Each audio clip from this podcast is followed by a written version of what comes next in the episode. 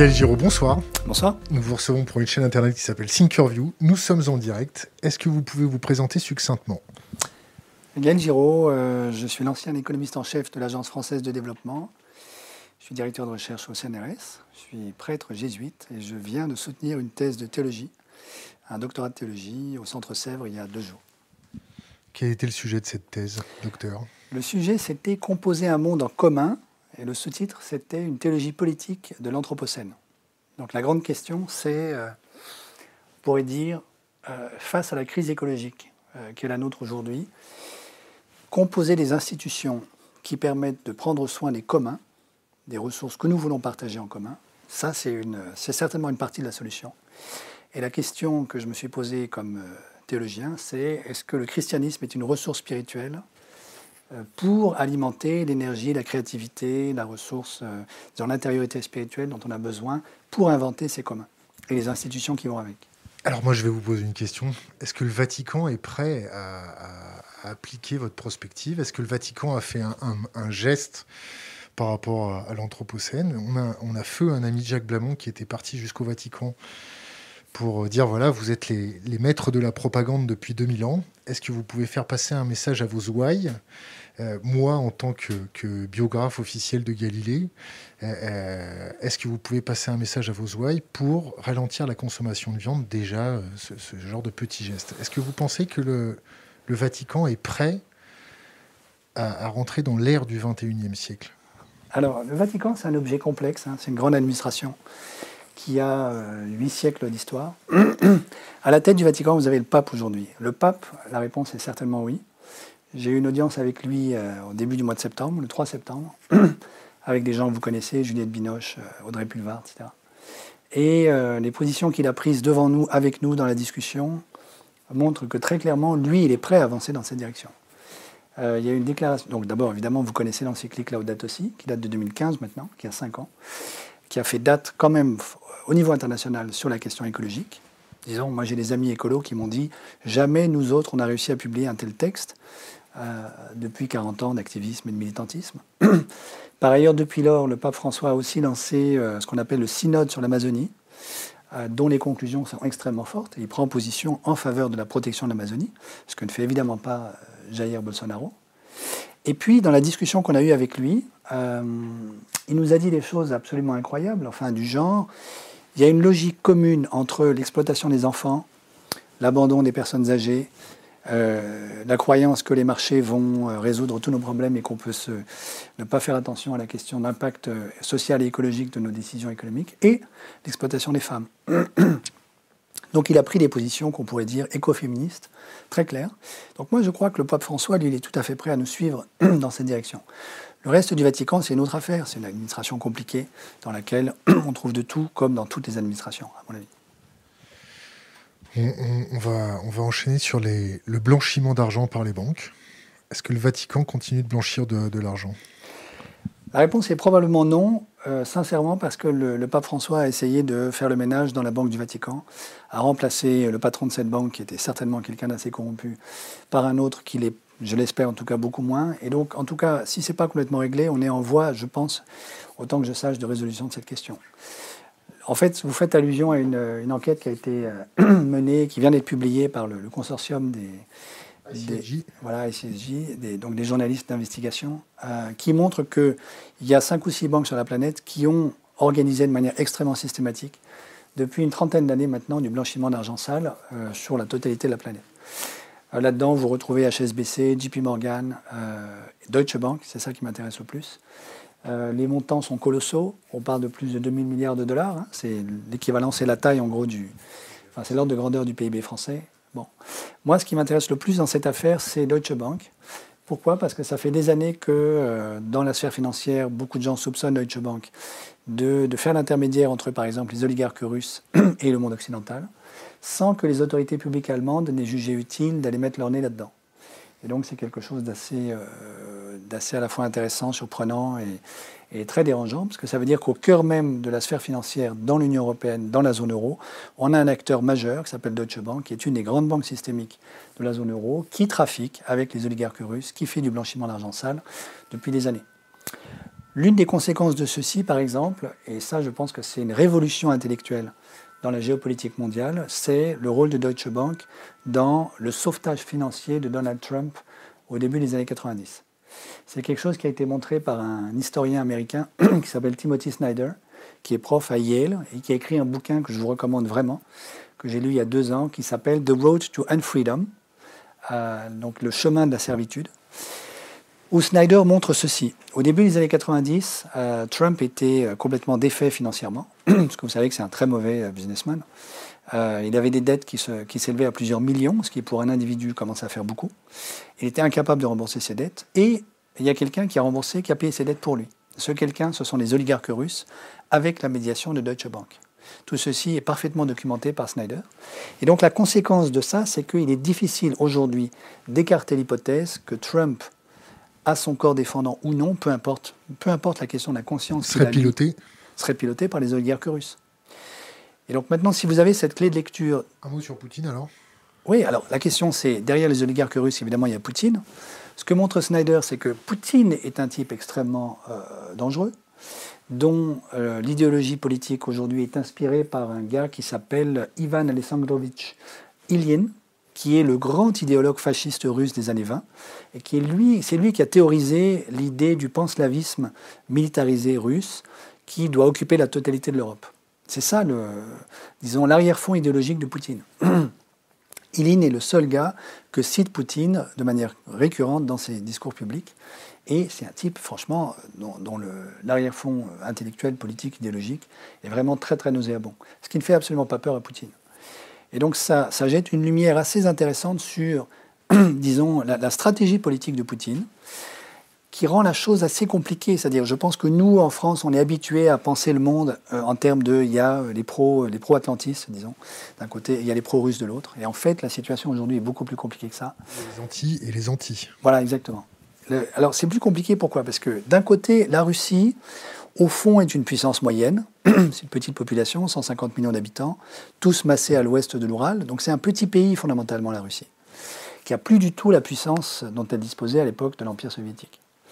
Dans le même temps, c'est le seul pays euh, dont on me dit, quand je discute avec des stratèges militaires, qu'il a une vraie stratégie au niveau mondial qui articule à la fois la propagande politique, le hacking informatique, euh, la stratégie militaire.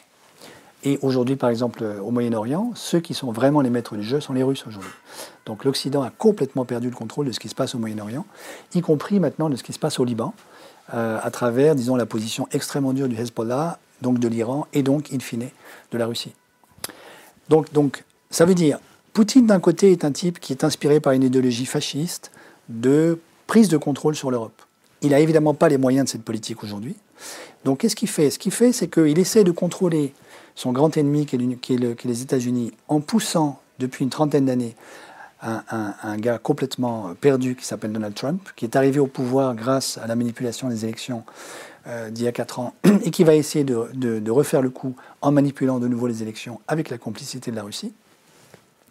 Le, précédent, euh, euh, non pas Barack Obama, mais Bush, il y avait aussi un petit micmac avec les élections, non? La Floride. Oui, tout à fait, c'est vrai. Donc c'est pas la première fois que les élections américaines sont probablement trafiquées.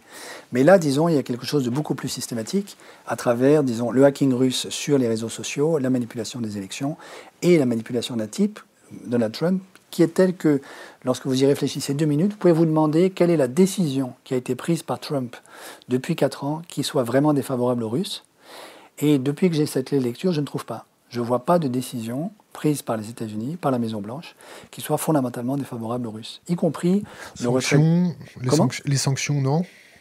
Lesquelles? Vis-à-vis de la Russie? Non, ça c'est de la blague. Le retrait d'Ukraine, le retrait du Moyen-Orient, tout ça c'est absolument extrêmement bénéfique, extrêmement bénéfique pour la Russie. Ça ouvre euh, le territoire à la prise de pouvoir russe. Ça ne veut pas dire qu'il faille diaboliser Poutine et qu'il faille, par exemple, à mon avis, pour la France aujourd'hui et pour sa souveraineté, refuser de dialoguer avec Poutine. C'est certainement un interlocuteur indispensable. La question, c'est qu'il faut évidemment dialoguer avec Poutine de manière pragmatique, en étant parfaitement conscient de sa propre euh, stratégie à lui, qui est d'un côté prendre le pouvoir sur le Moyen-Orient et de l'autre déstabiliser l'Union européenne, de manière à semer le chaos chez nous. Donc c'est la raison pour laquelle Poutine finance Salvini en Italie, finance euh, Marine Le Pen en France, a soutenu euh, à bout de bras la stratégie du Brexit de Boris Johnson, etc.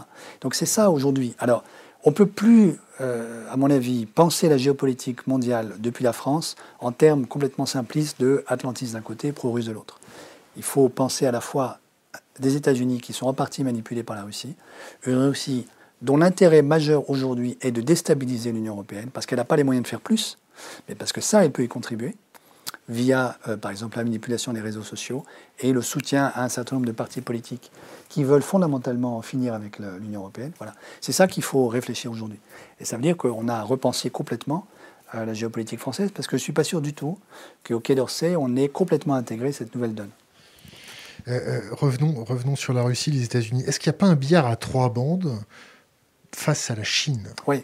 Est-ce que, est que la Russie, euh, alors on va dire que les États-Unis sont aussi manipulés par tout un tas de réseaux, mhm. euh, que ce soit euh, l'Arabie Saoudite qui détient 7 ou 8% des bons du Trésor américain, si mes chiffres sont bons, je demande à me faire fact-checker. Donc il y a aussi d'autres lobbies qui font pression sur le, gouvernement américain et sur les intérêts américains. Mais est-ce que les États-Unis, finaux comme ils sont, ne sont pas en train de faire un billard à trois bandes pour encadrer la Chine? Ou avoir un vecteur de communication plus privilégié pour discuter avec la Chine oui et non, c'est-à-dire ce serait prêter beaucoup d'intelligence stratégique aux États-Unis, euh, en particulier l'administration américaine, dont je ne suis pas sûr qu'elle soit capable aujourd'hui. en tout cas, sous la direction de Trump, ça ne me, paraît pas, me paraît pas évident. Revenons juste sur le jeu extrêmement complexe que joue la Russie avec la Chine. Euh, c'est clair que la Russie sait très bien qu'elle est incapable de peser face à la Chine. En particulier le gigantesque territoire sibérien qui, a, qui est une ressource extraordinaire pour les années qui viennent, il est clair que c'est beaucoup plus facile pour la Chine de l'occuper que pour Moscou, qui est beaucoup trop loin. Mais c'est le cas depuis des siècles, en fait. Depuis des siècles, les, empires russes, euh, tsaristes, savent que l'empire chinois est beaucoup plus proche fondamentalement de la Sibérie que, que, Moscou.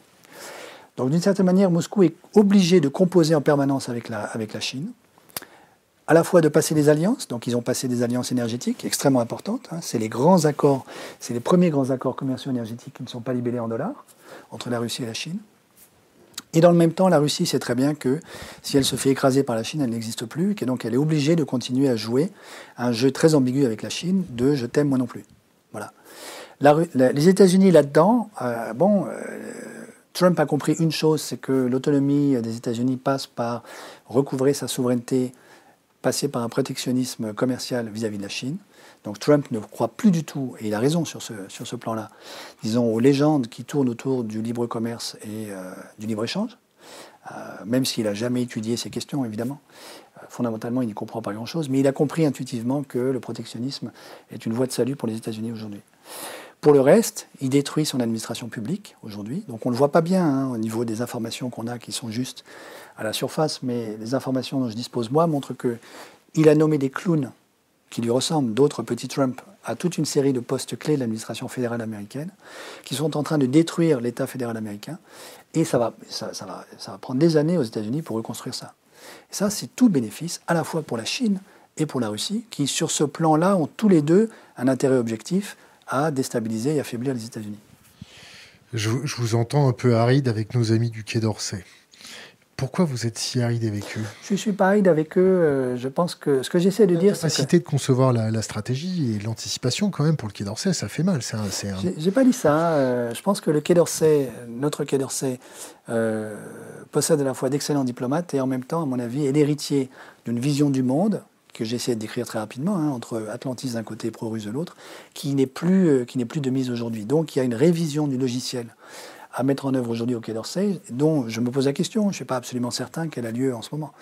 Est-ce que c'est possible? Bien sûr que c'est possible. On a les ressources intellectuelles en France pour faire ça, bien sûr.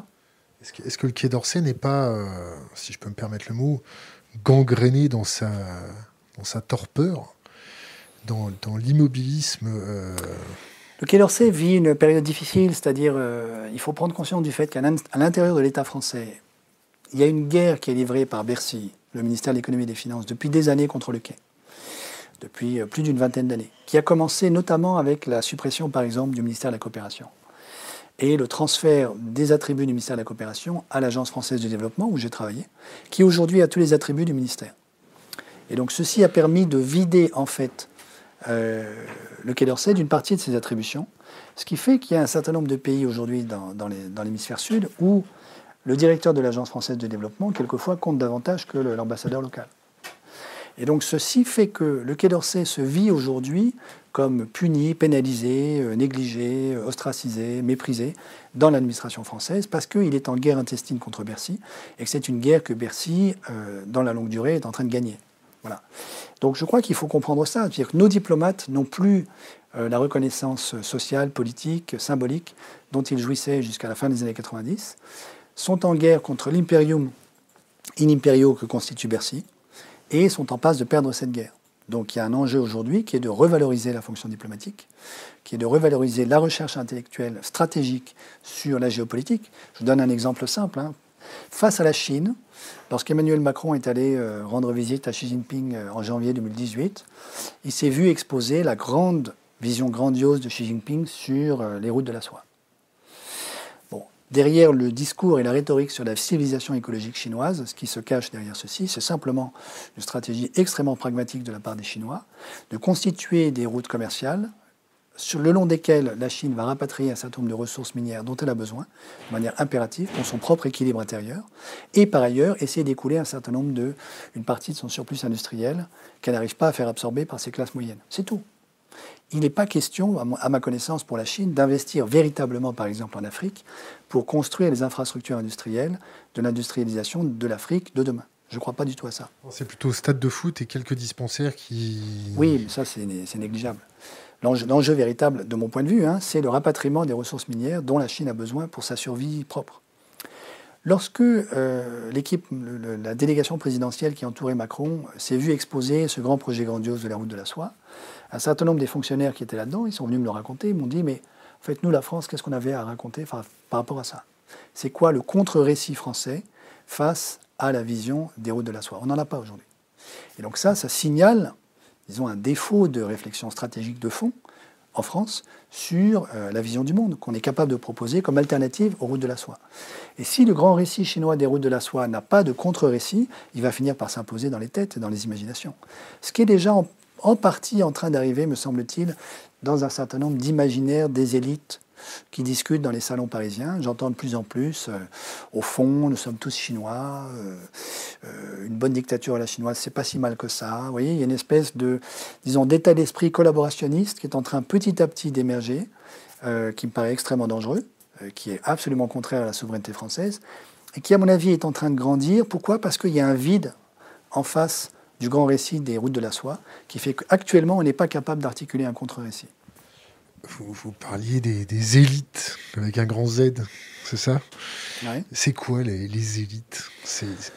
Ceux qui se prennent pour des élites, c'est-à-dire qui euh, tiennent aujourd'hui le pouvoir à la fois financier, médiatique, euh, intellectuel, économique. Voilà. Euh, donc vous savez qu'aujourd'hui la société française est structurée en trois tiers vous avez un tiers euh, qui fait des études supérieures généralistes, vous avez un tiers qui passe un bac pro ou technique, et vous avez et puis un bac généraliste, mais qui ne fait pas d'études généralistes supérieures, et puis vous avez un dernier tiers qui n'a pas le bac en France. Donc contrairement à ce que croient les membres du premier tiers, euh, il n'y a pas 80% d'une classe d'âge aujourd'hui euh, qui passe le bac, c'est pas vrai. et donc le tiers entre guillemets éduqué supérieur, lui, il a accès à tous les pouvoirs économiques, financiers, symboliques, médiatiques les médias globalement ne parlent que de lui et ne parlent qu'à lui. Et donc, d'une certaine manière, un tiers, c'est beaucoup plus qu'il y a deux générations. Il y a deux générations, quand Sartre disait euh, on ne peut pas se permettre de désespérer Billancourt, il était parfaitement conscient du fait qu'il appartenait à une petite minorité qui faisait moins de 10% de la population. Et il était contraint, le dimanche midi, à table, au repas dominical, de parler avec euh, la cousine Gertrude ou le cousin Albert qui n'a pas fait d'études. Aujourd'hui, le tiers éduqué supérieur est suffisamment nombreux pour pouvoir vivre dans une espèce d'endogamie sociale complète. Sécession Oui, dans une sécession. Donc c'est la fuite de Varennes. Et donc ce tiers-là ne parle plus aux deux autres tiers de la population française, ne sait plus ce que vivent les deux autres tiers, et est très étonné lorsque les deux autres tiers votent non, par exemple, à la Constitution européenne en 2005, ou bien organisent des ronds-points avec des gilets jaunes pour protester contre le sort qui leur est réservé par le gouvernement actuel. Donc il y a une mécompréhension et en fait une méconnaissance euh, grandissante de la part de ce tiers de ce que vivent les deux premiers tiers euh, des Français aujourd'hui. Ce manque de socio-perception, il est, on peut le combler, on peut, on peut essayer de les, reconnecter avec la réalité? Oui, bien sûr. Ça suppose... À grand coup de gilet jaune? Comment? À grand coup de gilet jaune? Alors, à grand coup de gilet jaune, attention, premièrement, regardons ce qui s'est passé avec les gilets jaunes. Les gilets jaunes ont rendu possible quelque chose comme la Convention citoyenne sur le changement climatique. Sans les Gilets jaunes, ça n'aurait pas eu lieu. C'est pas Macron qui tout d'un coup s'est dit euh, on va faire cette convention. La convention citoyenne a été rendue possible grâce à la pression des Gilets jaunes.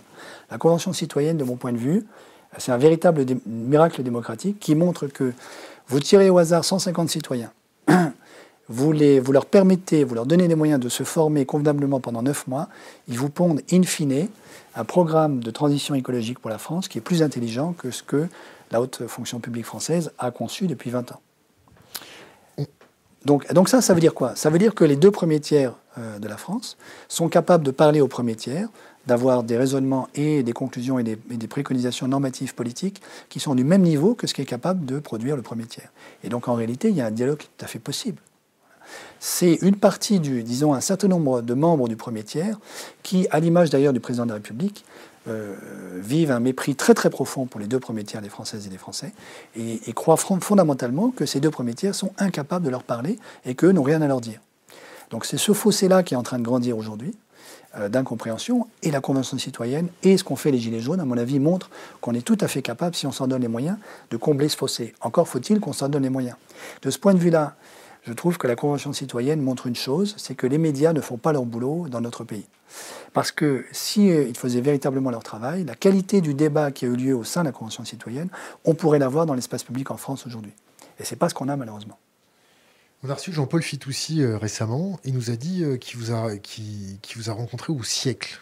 Est-ce que c'est vrai C'est pas vrai? Alors ça, c'est pas vrai du tout. Je suis jamais allé au siècle. J'ai jamais été invité par le siècle. Vous connaissez le siècle? Oui, bien sûr. C'est quoi le siècle? Le siècle, c'est une réunion régulière, je pense mensuelle. c'est ça? Comment? Du premier tiers? Ah oui, certainement des membres uniquement du premier tiers qui euh, se cooptent entre eux pour discuter euh, des grands thèmes euh, du moment et en particulier des grandes priorités que les rédactions des médias doivent donner dans les sujets qui vont faire l'actualité dans les semaines qui viennent. Donc c'est une manière pour une petite minorité de se dire à elle-même c'est quoi les priorités des sujets dont il faut parler, quels sont les sujets dont on ne doit pas parler, et quelles sont, disons, les postures euh, on pourrait dire en termes d'opinion, qu'il faut adopter sur un certain nombre de sujets.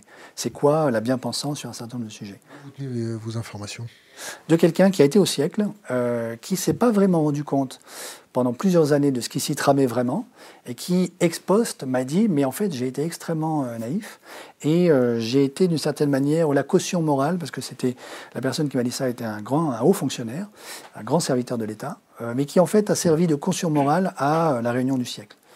Voilà. Et donc, euh, qui s'est rendu compte ex post de ce qui se passait vraiment au siècle, et qui a dit, mais si j'avais su, j'aurais jamais accepté euh, de participer à ces réunions. Simplement, tout se passait à mots couverts, de manière plus ou moins cryptée, et puis euh, à la table où moi je siégeais, on ne me disait pas tout, etc. Enfin voilà. Donc c'est ça qui se passe au siècle aujourd'hui. Vous nous avez dit que vous discutiez avec des stratèges militaires. Oui. Vous discutez comment avec eux C'est eux qui vous contactent C'est vous Vous les rencontrez où Quel est leur poste Qu'est-ce qu'ils font euh? Non, c'est moi qui les contacte. Je vais voir à la fois euh, des, militaires qui sont actuellement à l'état-major, à Ballard, et puis je vais voir, et c'est au moins aussi intéressant, des jeunes retraités militaires. Vous savez que lorsque vous êtes un officier, vous pouvez prendre votre retraite à 55 ans. Vous avez un certain nombre d'officiers euh, français qui vont faire leur deuxième carrière après 55 ans en allant travailler par exemple pour les grands groupes industriels français dans les pays des Sud, par exemple en Afrique, pour constituer des milices privées qui vont protéger par exemple des villages, euh, euh, par exemple des villages Total au Nigeria. et ce sont ces milices privées qui protègent les expatriés français qui vont travailler dans ces villages. Si vous voyez un petit peu comment ça fonctionne, euh, puisque je suis allé dans ces villages, euh, et Total évidemment pas le seul à avoir ce type de, dispositif, hein. ce sont des enceintes euh, protégées par des murs de 4 ou 5 mètres de haut, avec des barbelés, des miradors, des chiens, de la milice privée, de la protection à l'entrée qui est capable de résister à une attaque militaire de niveau maximal. À l'intérieur, vous avez la piscine, la salle de concert, la salle de cinéma, le restaurant de luxe, le cours de tennis et on lave les voitures avec de l'eau potable, et à l'extérieur, les gens n'ont pas d'eau potable à boire. Lorsque les expats vont travailler sur le site d'exploitation, ils sortent de ce petit havre paradisiaque euh, dans des bus militarisés, euh, jeep à l'avant, militarisés à l'avant, à l'arrière. On ne s'arrête pas au feu rouge, Toki-Walkie, tout est chronométré pour être sûr qu'il n'y a pas de détournement, etc. Et le seul contact que les expats ont avec la population locale, c'est euh, de saluer euh, les Nigérians euh, à travers la vitre du bus, c'est tout. Pour le reste, ils ne rencontrent jamais. Et puis, à l'intérieur du, petit havre paradisiaque, vous avez dans le meilleur des cas, la femme de l'expat qui est là, euh, qui passe ses journées à la piscine avec la femme de son collègue, enfin du collègue de son mari, et euh, qui dépense une partie du salaire de son mari chez le psy, parce qu'évidemment, ça la rend complètement dingue au bout de quelques, années. Information d'où pour le psy? Parce que l'une d'entre elles m'a raconté ça. Donc je suis allé, euh, en fait, pour tout vous dire, je suis allé faire une, une enquête euh, au sud du Nigeria, dans le delta du Niger, euh, pour Total. Et donc, en fait, Total est conscient des difficultés qu'il rencontre avec ce type de dispositif.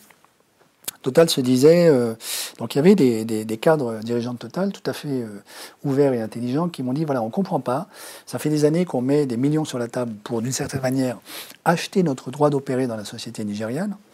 Euh, et faire en sorte que euh, les populations nigériennes arrêtent de saboter les pipelines, euh, de faire sauter des bombes sur nos, sur nos exploitations, etc. Expliquez-nous, aidez-nous à comprendre pourquoi ça ne marche pas. Alors évidemment, vous voyez, tant que vous êtes prisonnier du, petit village paradisiaque et que vous ne pouvez pas rencontrer les gens autrement qu'à travers la vitre, voilà, vous ne pouvez absolument pas comprendre ce qui se passe. Donc ce que j'ai fait avec une amie qui s'appelle Cécile Noir, c'est qu'on est allé, nous, se balader dans les villages et enquêter dans les villages. On a fait des enquêtes.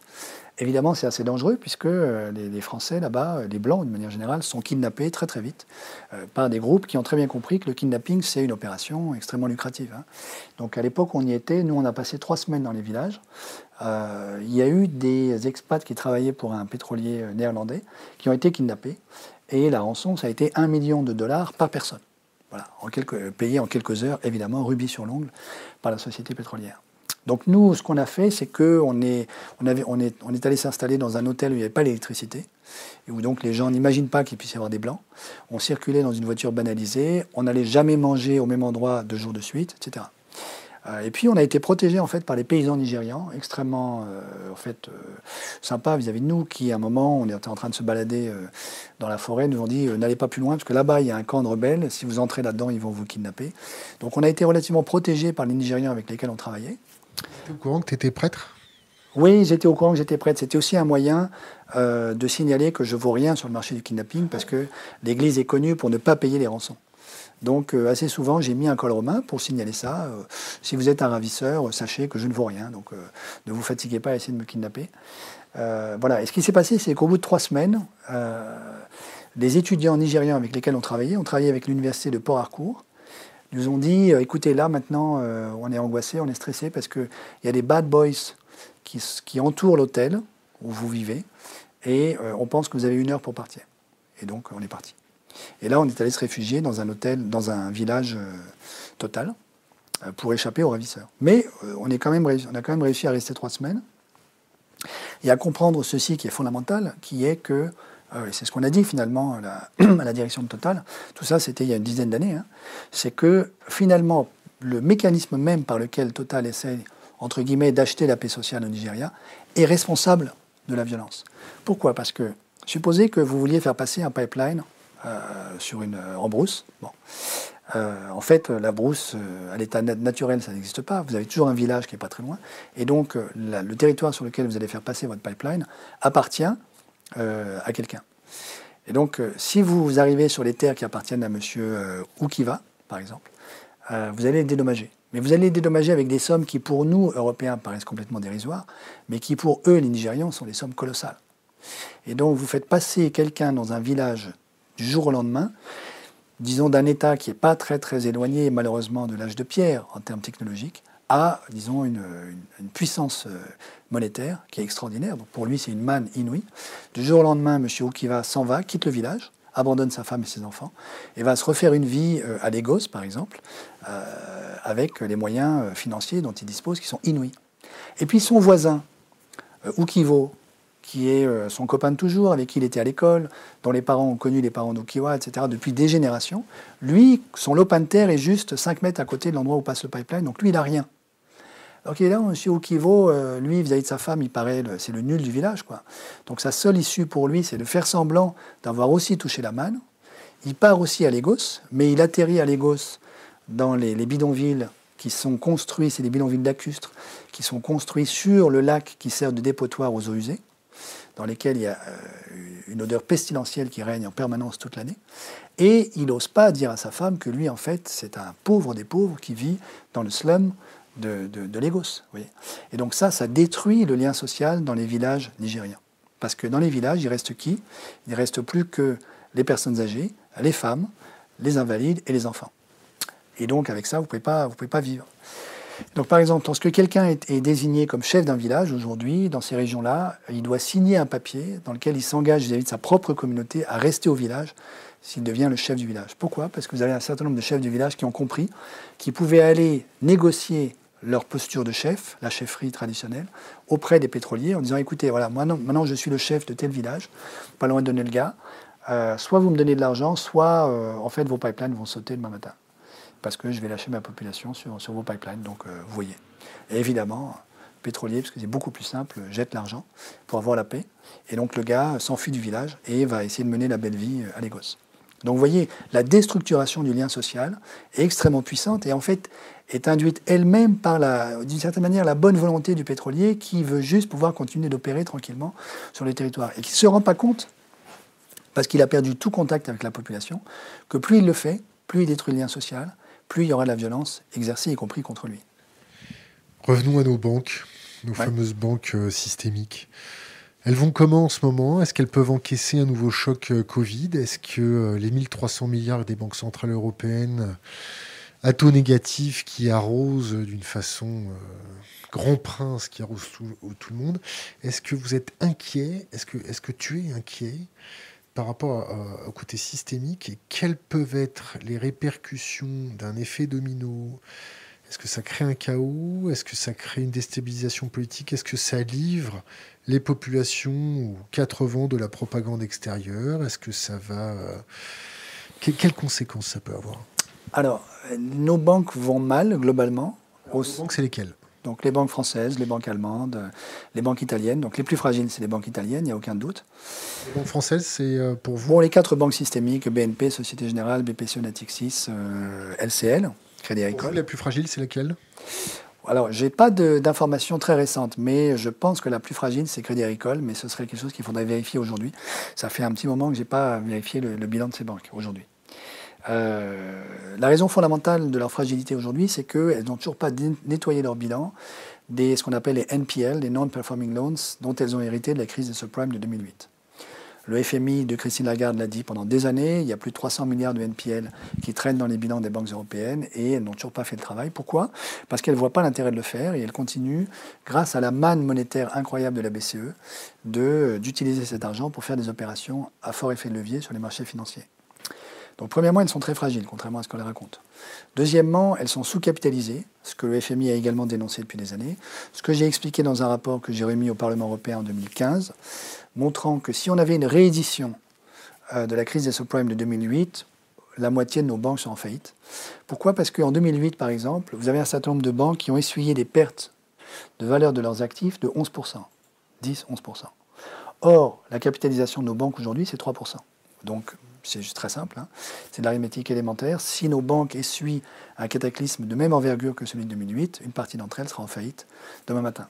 Alors évidemment, la BCE va tout faire pour éviter que ça arrive et va essayer de faire en sorte en particulier que la crise de solvabilité qui est aujourd'hui, disons, à la porte d'un certain nombre de nos banques, qui est induite par quoi? Qui est induite fondamentalement par la déflation, dont enfin les autorités publiques françaises commencent aujourd'hui à reconnaître l'existence et la réalité.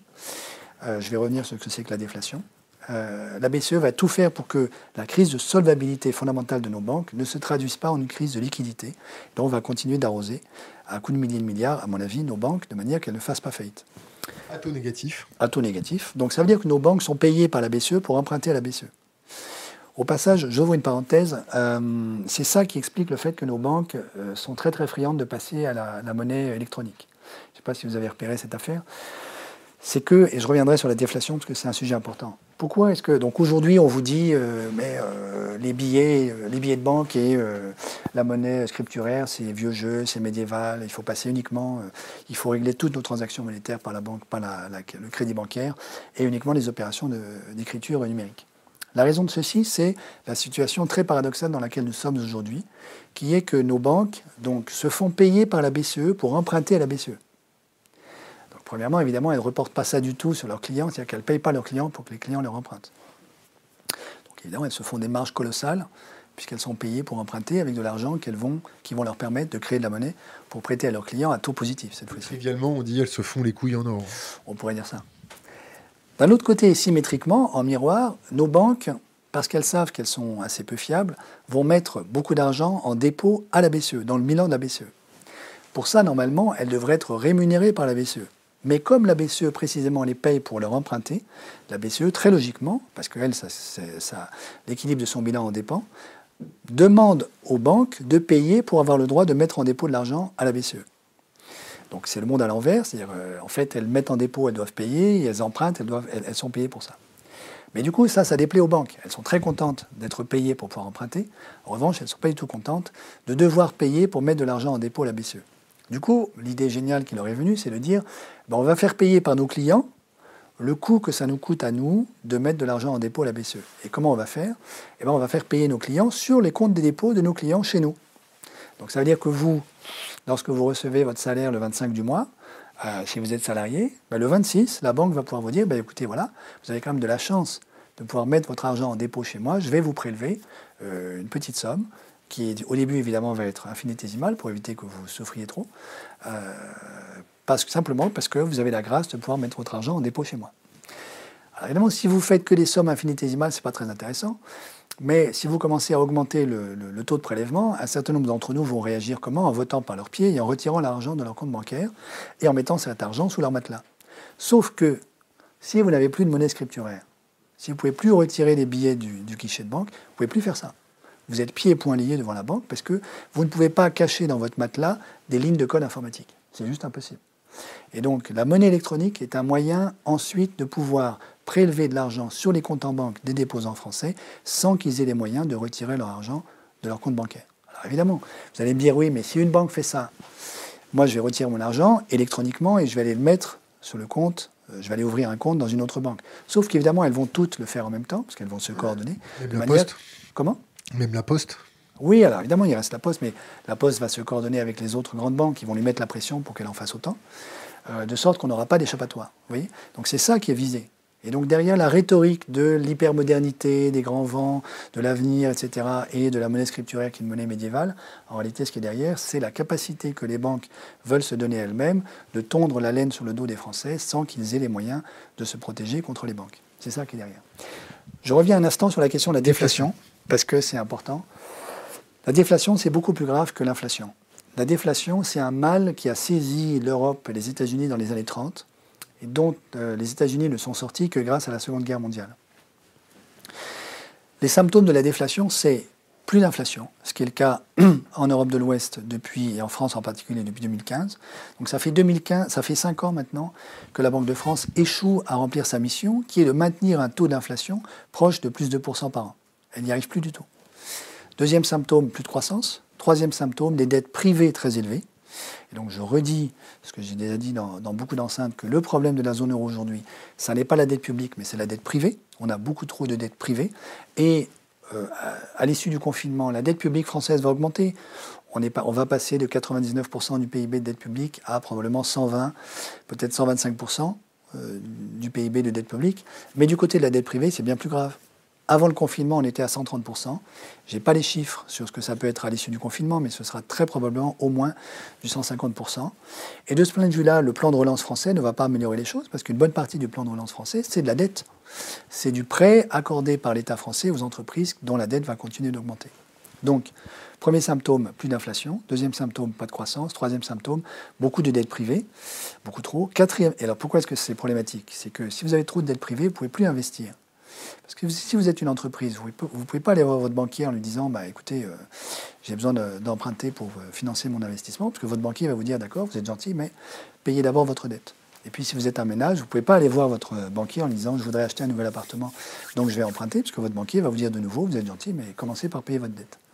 Donc, donc trop, de, trop de dettes privées. Et puis quatrième symptôme, extrêmement grave, un affaissement progressif de ce qu'on appelle la vitesse de circulation de la monnaie c'est-à-dire du nombre de fois qu'un euro change de main dans une année. Donc la vitesse de circulation de la monnaie, elle est, euh, comprise en gros entre, disons, 3 et 10 pour les nations industrialisées depuis une trentaine d'années. Euh, et en France, elle est, euh, passée de 5 au début des années 2000 à moins de 3 aujourd'hui. Donc elle est en train de baisser. Et ça, c'est le quatrième symptôme qui fait que, à mon avis, si on ne réagit pas aujourd'hui, la zone euro est en train de s'enfoncer dans un scénario à la japonaise, donc dans une japonisation de l'Europe, qui est telle que si on entre, si on tombe dans la trappe à liquidité, je ne sais pas comment on en sort. Hein, le, Japon de Shinzo Abe patauge dans la déflation depuis 30 ans, et même quelqu'un d'aussi volontariste et autoritaire que Shinzo Abe n'a pas, réussi à sortir, pas réussi à sortir l'économie japonaise de ce piège. Alors jusqu'à il y a, disons, un an, les autorités publiques françaises étaient dans la dénégation. Donc, par exemple, le gouverneur de la Banque de France expliquer à qui voulait l'entendre que la déflation, ça n'existe pas, en tout cas pas en France, etc. Aujourd'hui, heureusement, il commence à changer euh, la tonalité du discours et à reconnaître que c'est un véritable risque. Et à mon avis, ça veut dire qu'il faut arrêter de faire simplement euh, des prêts et il faut mettre en place des politiques monétaires beaucoup plus agressives et des politiques budgétaires également beaucoup plus agressives pour sortir la France de la trappe. Qu'est-ce que ça veut dire? À mon avis, la vraie solution dans cette affaire, et en faisant ça, on fait d'une pierre 15 coups, c'est un plan de reconstruction écologique de l'économie française, financé pas par de la dette, mais financé par la création monétaire. Qu'est-ce que c'est que cette affaire? C'est si on veut que l'économie française soit résiliente euh, à l'impact du dérèglement climatique dans les années qui viennent. Et contrairement à ce que euh, croient certains aujourd'hui, la France ne sera pas du tout épargnée par l'impact du dérèglement climatique. Hein. La montée du niveau de la mer, on a des scénarios maintenant de plus de mètres à la fin du siècle. Ça veut dire une destruction d'une bonne partie du littoral français. Euh, je discutais encore il n'y a pas très longtemps avec Hervé Le qui donc un grand climatologue français, qui me disait euh, d'ici 2050, donc c'est juste après-demain, d'ici 2050, la banlieue de Montpellier sera les pieds dans l'eau tout ça. Oui, la Camargue va disparaître, etc. Enfin, je veux dire, c'est une transformation. La salinisation des sols. Tout à fait. Et donc, c'est une transformation euh, drastique, à la fois de la géographie et de l'économie française qui nous attend dans les années qui viennent. Donc, si on veut éviter ça, euh, il faut un plan de reconstruction écologique du pays qui coûte de l'argent, mais qu'il ne faut pas financer par de la dette, qu'il faut financer par la création monétaire, ou bien, alternative très intéressante à mon avis, mais qui revient à peu près au même, par l'annulation de la dette publique euh, au bilan de la Banque Centrale Européenne. Donc j'ai dit peut-être un mot là-dessus parce que ça a été euh, extrêmement polémique euh, depuis quelques mois. disons qu'on m'a accusé de promouvoir de l'économie de vaudou. Voilà. qui qui? Moi, des gens comme Jean Pisani-Ferry, Agnès Benassi-Kéré, qui est la nouvelle chef économiste du Trésor. donc l'idée est la suivante. La Banque Centrale Européenne, depuis au moins 2009, et en fait de, de manière systématique depuis 2015, rachète des titres de dette publique auprès des banques privées. Donc comment ça se passe? Vous avez une adjudication du Trésor, l'État émet de la dette publique, une banque, par exemple BNP Paribas, achète ces titres de dette publique et les, les titrise, c'est-à-dire les transforme en un actif financier qu'on peut échanger sur les marchés financiers et les revend immédiatement à la Banque Centrale Européenne. Pourquoi? Parce que la BCE s'est engagée à le faire, moyennant une petite commission. De sorte que la BCE possède à son bilan aujourd'hui l'équivalent de 2200 milliards d'euros de dette publique de pays de la zone euro. Et pour la France, c'est 420 milliards. Donc ce n'est pas les petites sommes. Donc ma proposition, mais c'est la proposition qui est défendue par l'Institut Rousseau, Nicolas Dufresne, Alain Grandjean a pris position en faveur de cette idée-là, euh, Jésabelle Coupé-Soubéran, Laurence Cialom, etc. Notre proposition, c'est de dire, écoutez, la seule banque qui peut aujourd'hui euh, euh, accuser le coup de faire des grosses pertes sur son bilan, c'est la Banque Centrale Européenne, ce sont les banques centrales, tout simplement parce qu'une banque centrale peut créer de la monnaie pour se recapitaliser elle-même ce qu'une banque de second rang, une banque privée, ne peut pas faire. Donc vous savez qu'une banque privée crée de la monnaie tous les jours. Quand elle accorde un crédit, elle crée de la monnaie.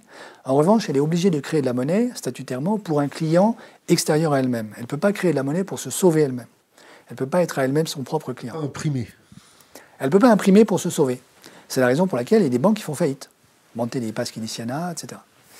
En revanche, la Banque centrale, elle, elle peut le faire.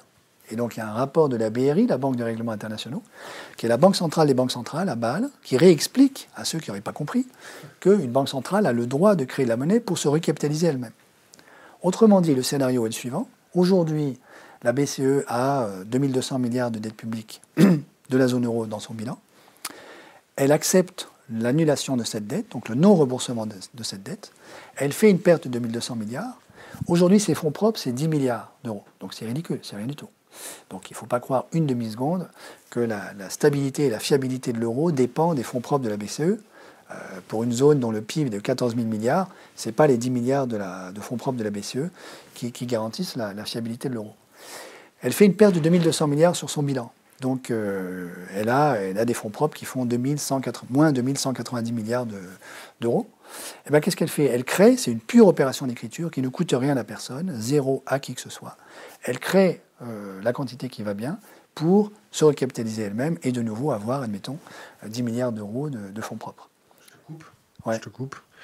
Question d'Internet de Amine. Euh, euh, Gaël Giraud, pourriez-vous s'il vous plaît clarifier votre position concernant l'annulation de la dette des États? Cela ne revient-il pas à donner quitus à tous ceux qui ont bénéficié de cette pyramide depuis 40 ans, à, à figer leurs privilèges sans jamais qu'ils aient à rembourser je, comprends cette question, c'est une fausse. Euh, donc je, vais m'expliquer là-dessus. Hein. Alors, je la termine un peu. toujours de la mine.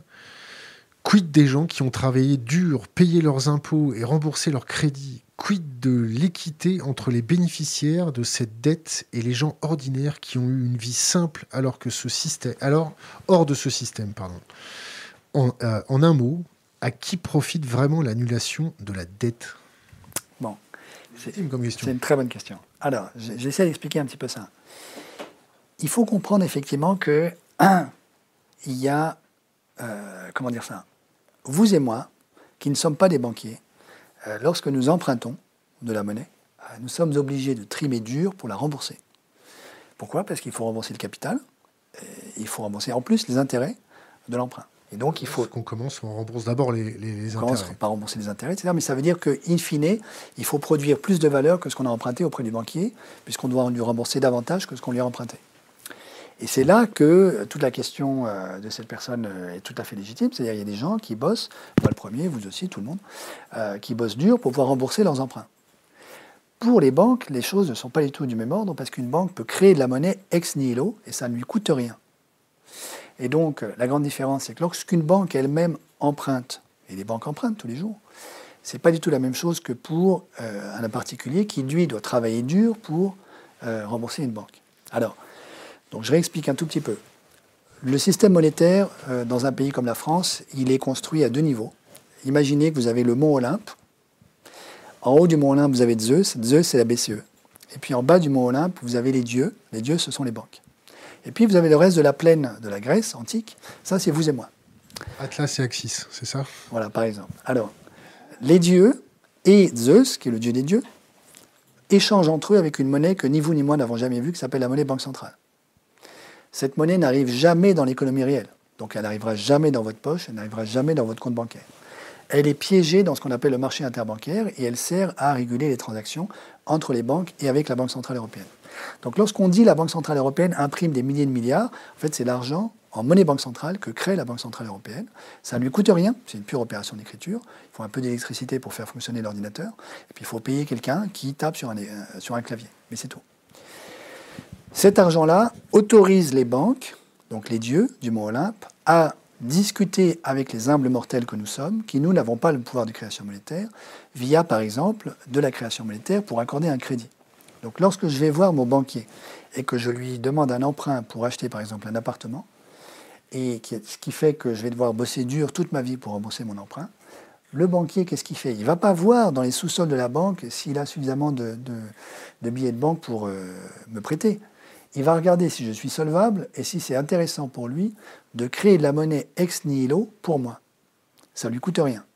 Et s'il me dit non, il dit non, ma bonne dame, je ne peux pas vous prêter parce que vous savez, les temps sont durs, euh, euh, la monnaie, on ne trouve pas ça sous le pas d'un cheval, etc. En fait, il me raconte des salades. Tout ce qu'il veut me dire, c'est qu'il ne veut pas me prêter parce que je ne suis pas un client intéressant pour lui.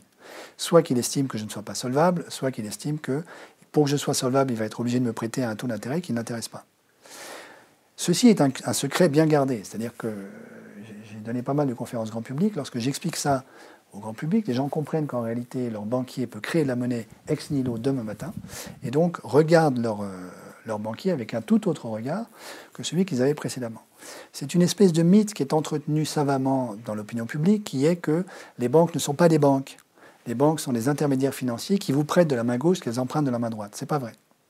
C'est comme ça que c'est formalisé dans les modèles standards des économistes, hein, où il n'y a pas de banque, où il n'y a que des intermédiaires financiers qui prêtent de la main gauche, qui empruntent de la main droite. Une banque, ça ne fonctionne pas du tout comme ça. Une banque, c'est une institution financière qui a reçu du roi le droit régalien de frapper monnaie, et donc qui peut créer de la monnaie. Alors, une fois qu'on a compris ça... On n'a plus droit et qu'on maintenant on est avec l'euro, c'est ça? Pardon? Qu'on n'a plus droit et qu'on est maintenant avec l'euro. Voilà, exactement le, traité de Maastricht, qu'est-ce qu'il a fait? C'est qu'il a supprimé des mains de l'État le pouvoir de création monétaire, qui était le droit régalien de frapper monnaie, pour le confier de manière exclusive à la Banque Centrale Européenne du côté public. Donc du côté de la sphère publique, il ne reste plus qu'un seul acteur qui a le droit de frapper monnaie, c'est la BCE, qui est réputée indépendante à l'égard des États. Et puis du côté de la sphère privée, il ne reste plus que les banques privées euh, qui peuvent créer de la monnaie. De sorte que les citoyens, vous et moi, on a été expropriés du pouvoir souverain de contrôle de la monnaie. Raison pour laquelle, par exemple, on voit dans la société civile l'émergence de toute une série de monnaies complémentaires, des monnaies locales. Dans la Creuse, par exemple, il y a des monnaies locales qui apparaissent. Et ça, ça traduit quoi À exactement. Ça, ça traduit quoi? Ça traduit la nécessité pour les communautés locales de se réapproprier le pouvoir monétaire et donc de créer des monnaies locales qui vont pouvoir faire développer, faire prospérer pour les usages dont ils ont besoin aujourd'hui. Et par exemple, en Grèce, au moment euh, de l'explosion de la crise grecque, entre 2010 et 2015, vous avez eu une explosion du nombre de monnaies locales en Grèce parce que les gens n'avaient plus accès à l'euro. L'euro était devenu une, monnaie rare, et donc ils créaient des monnaies locales pour réussir à s'en sortir et continuer à avoir des transactions marchandes. Alors, maintenant, dans le mécanisme qui s'est mis en place à partir, de manière systématique à partir de 2015, mais qui avait déjà débuté précédemment. Que se passe-t-il? Lorsque l'État émet un titre de dette publique, donc il emprunte, pour financer les écoles à Guéret, euh, la poste à la souterraine et euh, le service public. À Besançon. À Besançon, vieille ville espagnole. Euh, qu'est-ce qu'il fait l'État? Donc il émet un titre. Ce titre aujourd'hui est racheté par les banques. Ça c'est normal. Euh, puisque l'État n'a plus le droit, au moins depuis 1973-75, de manière systématique depuis le traité de Maastricht, d'emprunter directement auprès de la Banque centrale, de sa Banque centrale. Jusque dans les années 70, on a reconstruit quand même la France en une génération, grâce au circuit de bloc Léné, qui consistait en, ceci que le Trésor empruntait directement à la Banque de France à taux nul, et en fait ne remboursait jamais sa dette, puisque la dette était roulée. C'est-à-dire qu'à chaque fois que le Trésor devait rembourser la Banque de France, il réempruntait à la Banque de France la somme qu'il lui devait. Et donc, il roulait à perpétuité la dette publique. Ce qui a permis de reconstruire la France en une génération.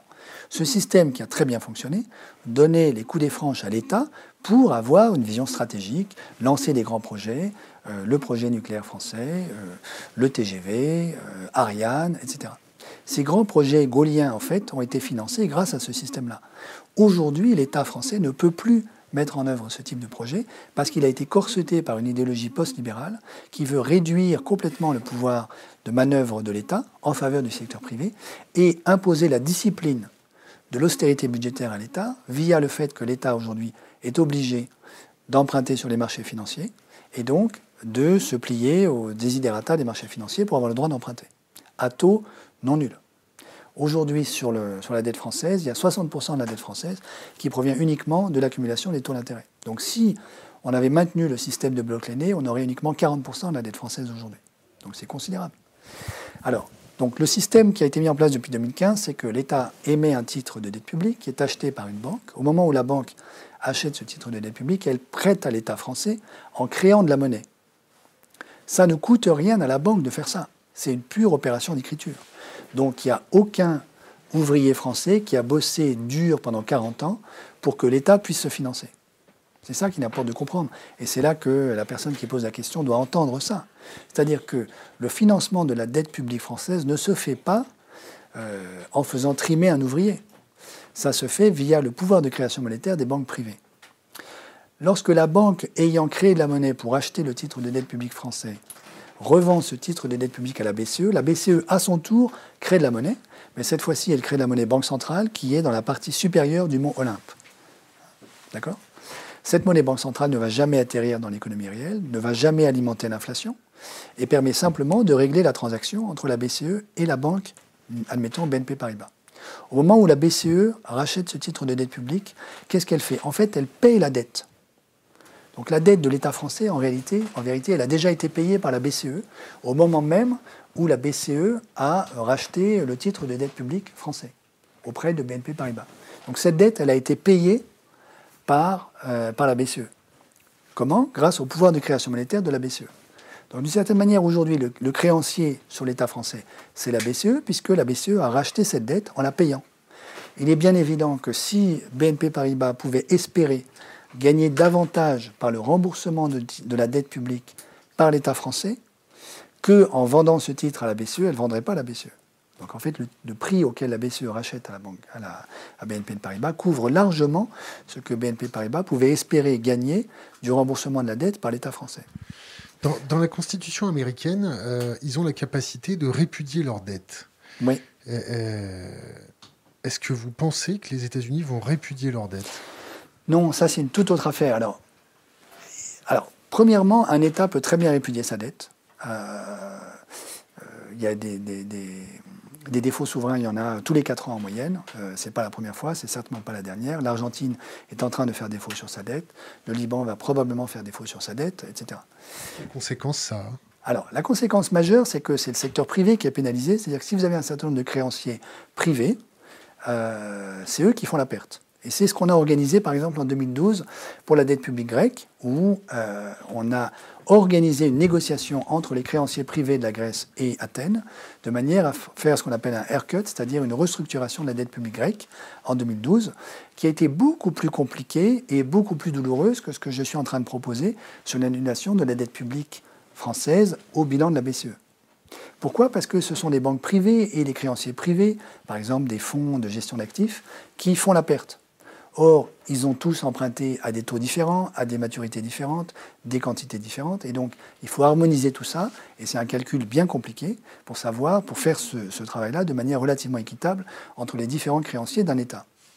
Ce que je suis en train de proposer au niveau de la BCE, c'est beaucoup, beaucoup plus simple et c'est beaucoup moins douloureux. Ça ne coûte rien à personne. Qu'est-ce que vous entendez par douloureux? Bah, Douloureux au sens où c'est là que, disons, euh, la métaphore, qui n'est pas une métaphore d'ailleurs, de la personne qui posait la question tout à l'heure sur l'ouvrier qui a trimé dur toute sa vie pour pouvoir rembourser les dettes intervient. C'est-à-dire que lorsque c'est le secteur privé qui, euh, qui fait la perte, ça veut dire qu'il y a un actionnaire, par exemple, du secteur privé qui fait la perte et qui perd de l'argent. Donc il y a un citoyen euh, qui perd de l'argent, concrètement. Si c'est la BCE qui fait la perte, il n'y a aucun citoyen qui perd le moindre centime. C'est ça la grande différence. À l'échelle internationale, est-ce que la signature de la BCE perd pas un peu de sa puissance? Alors, Ça, c'est une, objection qui, a été, qui m'a été opposée, effectivement. Ce à quoi je réponds ceci. Voodoo? Non, non, non. Ce à quoi je réponds ceci. Est-ce que vous croyez vraiment que la fiabilité de l'euro dépend des fonds propres de la BCE Aujourd'hui, c'est 10 milliards. Mais la réponse est non. Et donc, ce n'est pas de ça dont dépend la fiabilité de l'euro. En revanche, si aujourd'hui les pays de la zone euro se mettaient d'accord pour un grand plan de reconstruction écologique de la zone euro, avec les marges de manœuvre budgétaires qui ont été dégagées grâce à l'annulation de la dette publique, les 2200 milliards, et avec ça on finance un grand plan de reconstruction écologique de la totalité de la zone euro, je peux vous dire que les gens vont se bousculer pour avoir de l'euro. Parce qu'ils vont comprendre que l'euro, ça vaut quelque chose. Si au contraire, parce qu'on est complètement obsédé par l'austérité budgétaire et l'orthodoxie monétaire, on s'enfonce dans la déflation et que l'Europe devient un second Japon, mais l'euro vaudra de moins en moins, ça c'est clair. Et donc la véritable, véritable responsable de la dévalorisation de l'euro sur les marchés d'échange, ce ne serait pas une annulation coordonnée et concertée de la dette publique au bilan de la BCE, c'est l'inaction liée à l'orthodoxie budgétaire. L'idéologie euh, politique et l'idéologie économique, c'est un grand frein à tout un tas de choses. Est-ce qu'on peut avoir votre point de vue sur euh, l'idéologie économique de ce qui, sort dans les médias, de, l'idéologie euh, économique euh, qui nous est servie souvent? En fait, il y a énormément d'espèces de, lieux communs qui sont répétés à droite et à gauche sans beaucoup d'esprit critique. Et c'est là qu'à mon avis, un certain nombre de journalistes pourraient faire davantage leur, leur travail. Je donne euh, quelques exemples. Le premier, c'est euh, ce fameux chiffre qui circule un peu partout, selon lequel euh, la part des dépenses publiques dans le PIB en France serait supérieure à 52%. Chiffre qui est répété en boucle par le gouverneur, de la Banque de France, par le président de la République et par un certain nombre de médias. ce chiffre est faux. Alors, ce chiffre est correct, mais ne dit pas ce qu'il prétend dire. C'est-à-dire si je vous dis les dépenses publiques, c'est 52% du PIB, vous croyez, vous dites, ah bon, ben alors donc les dépenses privées, c'est 48%, c'est le complémentaire. Et donc la France, euh, c'est pas très loin de Pyongyang, quoi. C'est la Corée du Nord. C'est-à-dire, on est étouffé par la dépense publique et ces millions de fonctionnaires qui ne travaillent pas, etc., etc. C'est ça l'imaginaire qui est véhiculé par ce chiffre. Or, la vérité, c'est que les dépenses privées rapportées au PIB, c'est plus de 200% du PIB. Et donc si je fais la somme, j'obtiens plus de 250% du PIB. là, vous dites, il y a quand même un problème, parce que la somme fait plus de 100%. Donc ça veut bien dire que les 52% ne correspondent pas à ce que je m'imagine euh, devoir être dans le PIB. L'astuce provient du fait que le PIB n'est pas la somme des dépenses d'une économie, qui fait plus de 250% du PIB, mais c'est la somme de ce qu'on appelle les valeurs ajoutées. Lorsque vous faites une dépense, que vous soyez une entreprise ou un ménage, il y a une partie de cette dépense qui n'est pas de la valeur ajoutée. Vous n'avez pas créé de la valeur. Vous remboursez juste, par exemple, la consommation intermédiaire qui vous a permis de produire un produit. Lorsqu'une entreprise vend un produit et fait un chiffre d'affaires sur ce produit, une partie de ce chiffre d'affaires sert à rembourser la consommation intermédiaire. Ça, ça ne fait pas de la valeur ajoutée. Il faut déduire ça du profit pour calculer la valeur ajoutée de l'entreprise. Donc, si vous regardez la contribution de la dépense publique à la valeur ajoutée dans l'économie française, vous trouvez 22%, et non pas 52%. Et c'est très normal, il vous reste 78% de contribution du secteur privé à la valeur ajoutée française. Ces 22%, si vous retirez même la dépense liée euh, à la défense, à l'armée française, vous trouvez 19%, 18-19%. Et ce chiffre est stable depuis les années 80. Donc premièrement, ce n'est pas vrai qu'il y a une explosion de la dépense publique. Deuxièmement, ce n'est pas vrai qu'on se rapproche de Pyongyang. En fait, en vérité, la dépense publique est insuffisante en France. Troisièmement, parce que nous, les Français, on adore se faire mal et se comparer avec les Allemands. Alors évidemment, à chaque fois, j'entends, euh, mais regardez, la dépense publique allemande, c'est beaucoup moins que la dépense publique française. Et en fait, la, dépense, la contribution à la dépense publique en Allemagne au PIB allemand, c'est 19, 18, 19% La différence avec nous, c'est que nous, on a une armée. Voilà. Et on a une bombe. Et on a une bombe, etc. Voilà. Et donc, en réalité, si on compare ce qui est comparable, on est exactement au même niveau que nos amis allemands. Donc il n'y a pas, c'est pas vrai qu'il y a une dépense publique pléthorique en France avec des fonctionnaires qui ne fichent rien, et de l'autre, côté, de l'autre côté du Rhin, une espèce de surefficacité de la fonction publique. Même si par ailleurs, c'est vrai que par exemple, dans le traitement de la pandémie, nos amis allemands ont été beaucoup plus efficaces que nous. Eh ben, euh, je vous fais rebondir euh, euh, sur un papier qui est sorti dans Le Monde aujourd'hui sur le début de la pandémie. On s'est, on s'est rendu compte que au début de la pandémie, on était déjà en short pas d'antiviraux, les stocks très très bas, pas de masques et, pas, pas d'antibiotiques. Comment ça se fait? Ben Ça, c'est lié, euh, de mon point de vue, à cette idéologie dont vous parliez tout à l'heure, l'idéologie post-libérale, qui est, euh, qui est qu'en 2007, il y a eu un sénateur qui s'appelait Giraud, qui avec lequel je n'ai pas de relation familiale, qui a provoqué la création de ce qu'on appelle l'EPRUS, l'établissement de prévention et de réponse aux urgences sanitaires. L'EPRUS, très intelligemment, avait dit, euh, à la suite de la première vague coronavirus, euh, il faut qu'on ait des stocks de masques, il faut qu'on ait des stocks d'enzymes pour pouvoir faire du dépistage de manière systématique. Et les Prusses, à l'époque, avaient le budget pour le faire. Et si on avait eu le Covid de cette année en 2008, on était tout aussi efficace que euh, Singapour, euh, la Taïwan, la Corée du Sud, qui n'ont pas eu besoin de se confiner parce qu'ils ont mis en place des tests, une pratique de dépistage extrêmement systématique, le port du masque généralisé pour tout le monde, le confinement pour ceux qui étaient positifs aux tests, etc. etc.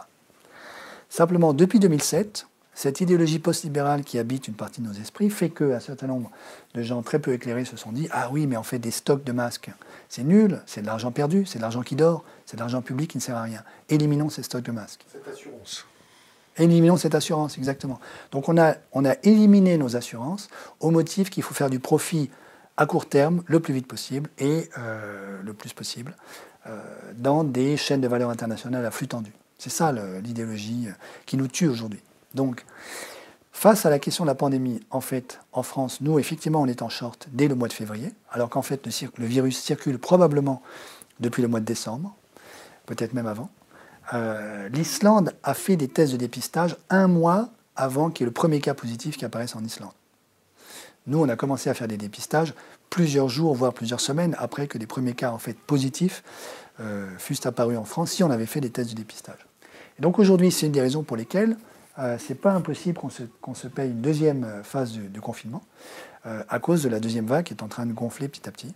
Donc j'entends que le gouvernement serait en train de réfléchir à un confinement parisien entre le 15 octobre et le 15 novembre à peu près, si on n'arrive pas à juguler cette deuxième vague, et si de nouveau nos services de réanimation sont dépassés, comme ça risque d'être le cas, puisqu'on n'est toujours pas en train de mettre en œuvre des stratégies de dépistage efficaces et systématiques en France. On a pris du retard sur le traitement d'autres patients, qu'on a pris du retard, qu'on va peut-être se taper une épidémie de grippe en plus d'une épidémie de Covid. à ce sujet, ce n'est pas, pas indifférent de dire d'ailleurs que le confinement probablement va tuer davantage que le virus lui-même, à cause de tous les patients qui souffraient de tout à fait autre chose qu'on n'a pas pu soigner dans les hôpitaux parce que nos hôpitaux étaient débordés et complètement accaparés par la question du, coronavirus, à cause par exemple de toutes les maladies mentales qu'on n'a pas pu traiter et qui se sont aggravées pendant le confinement.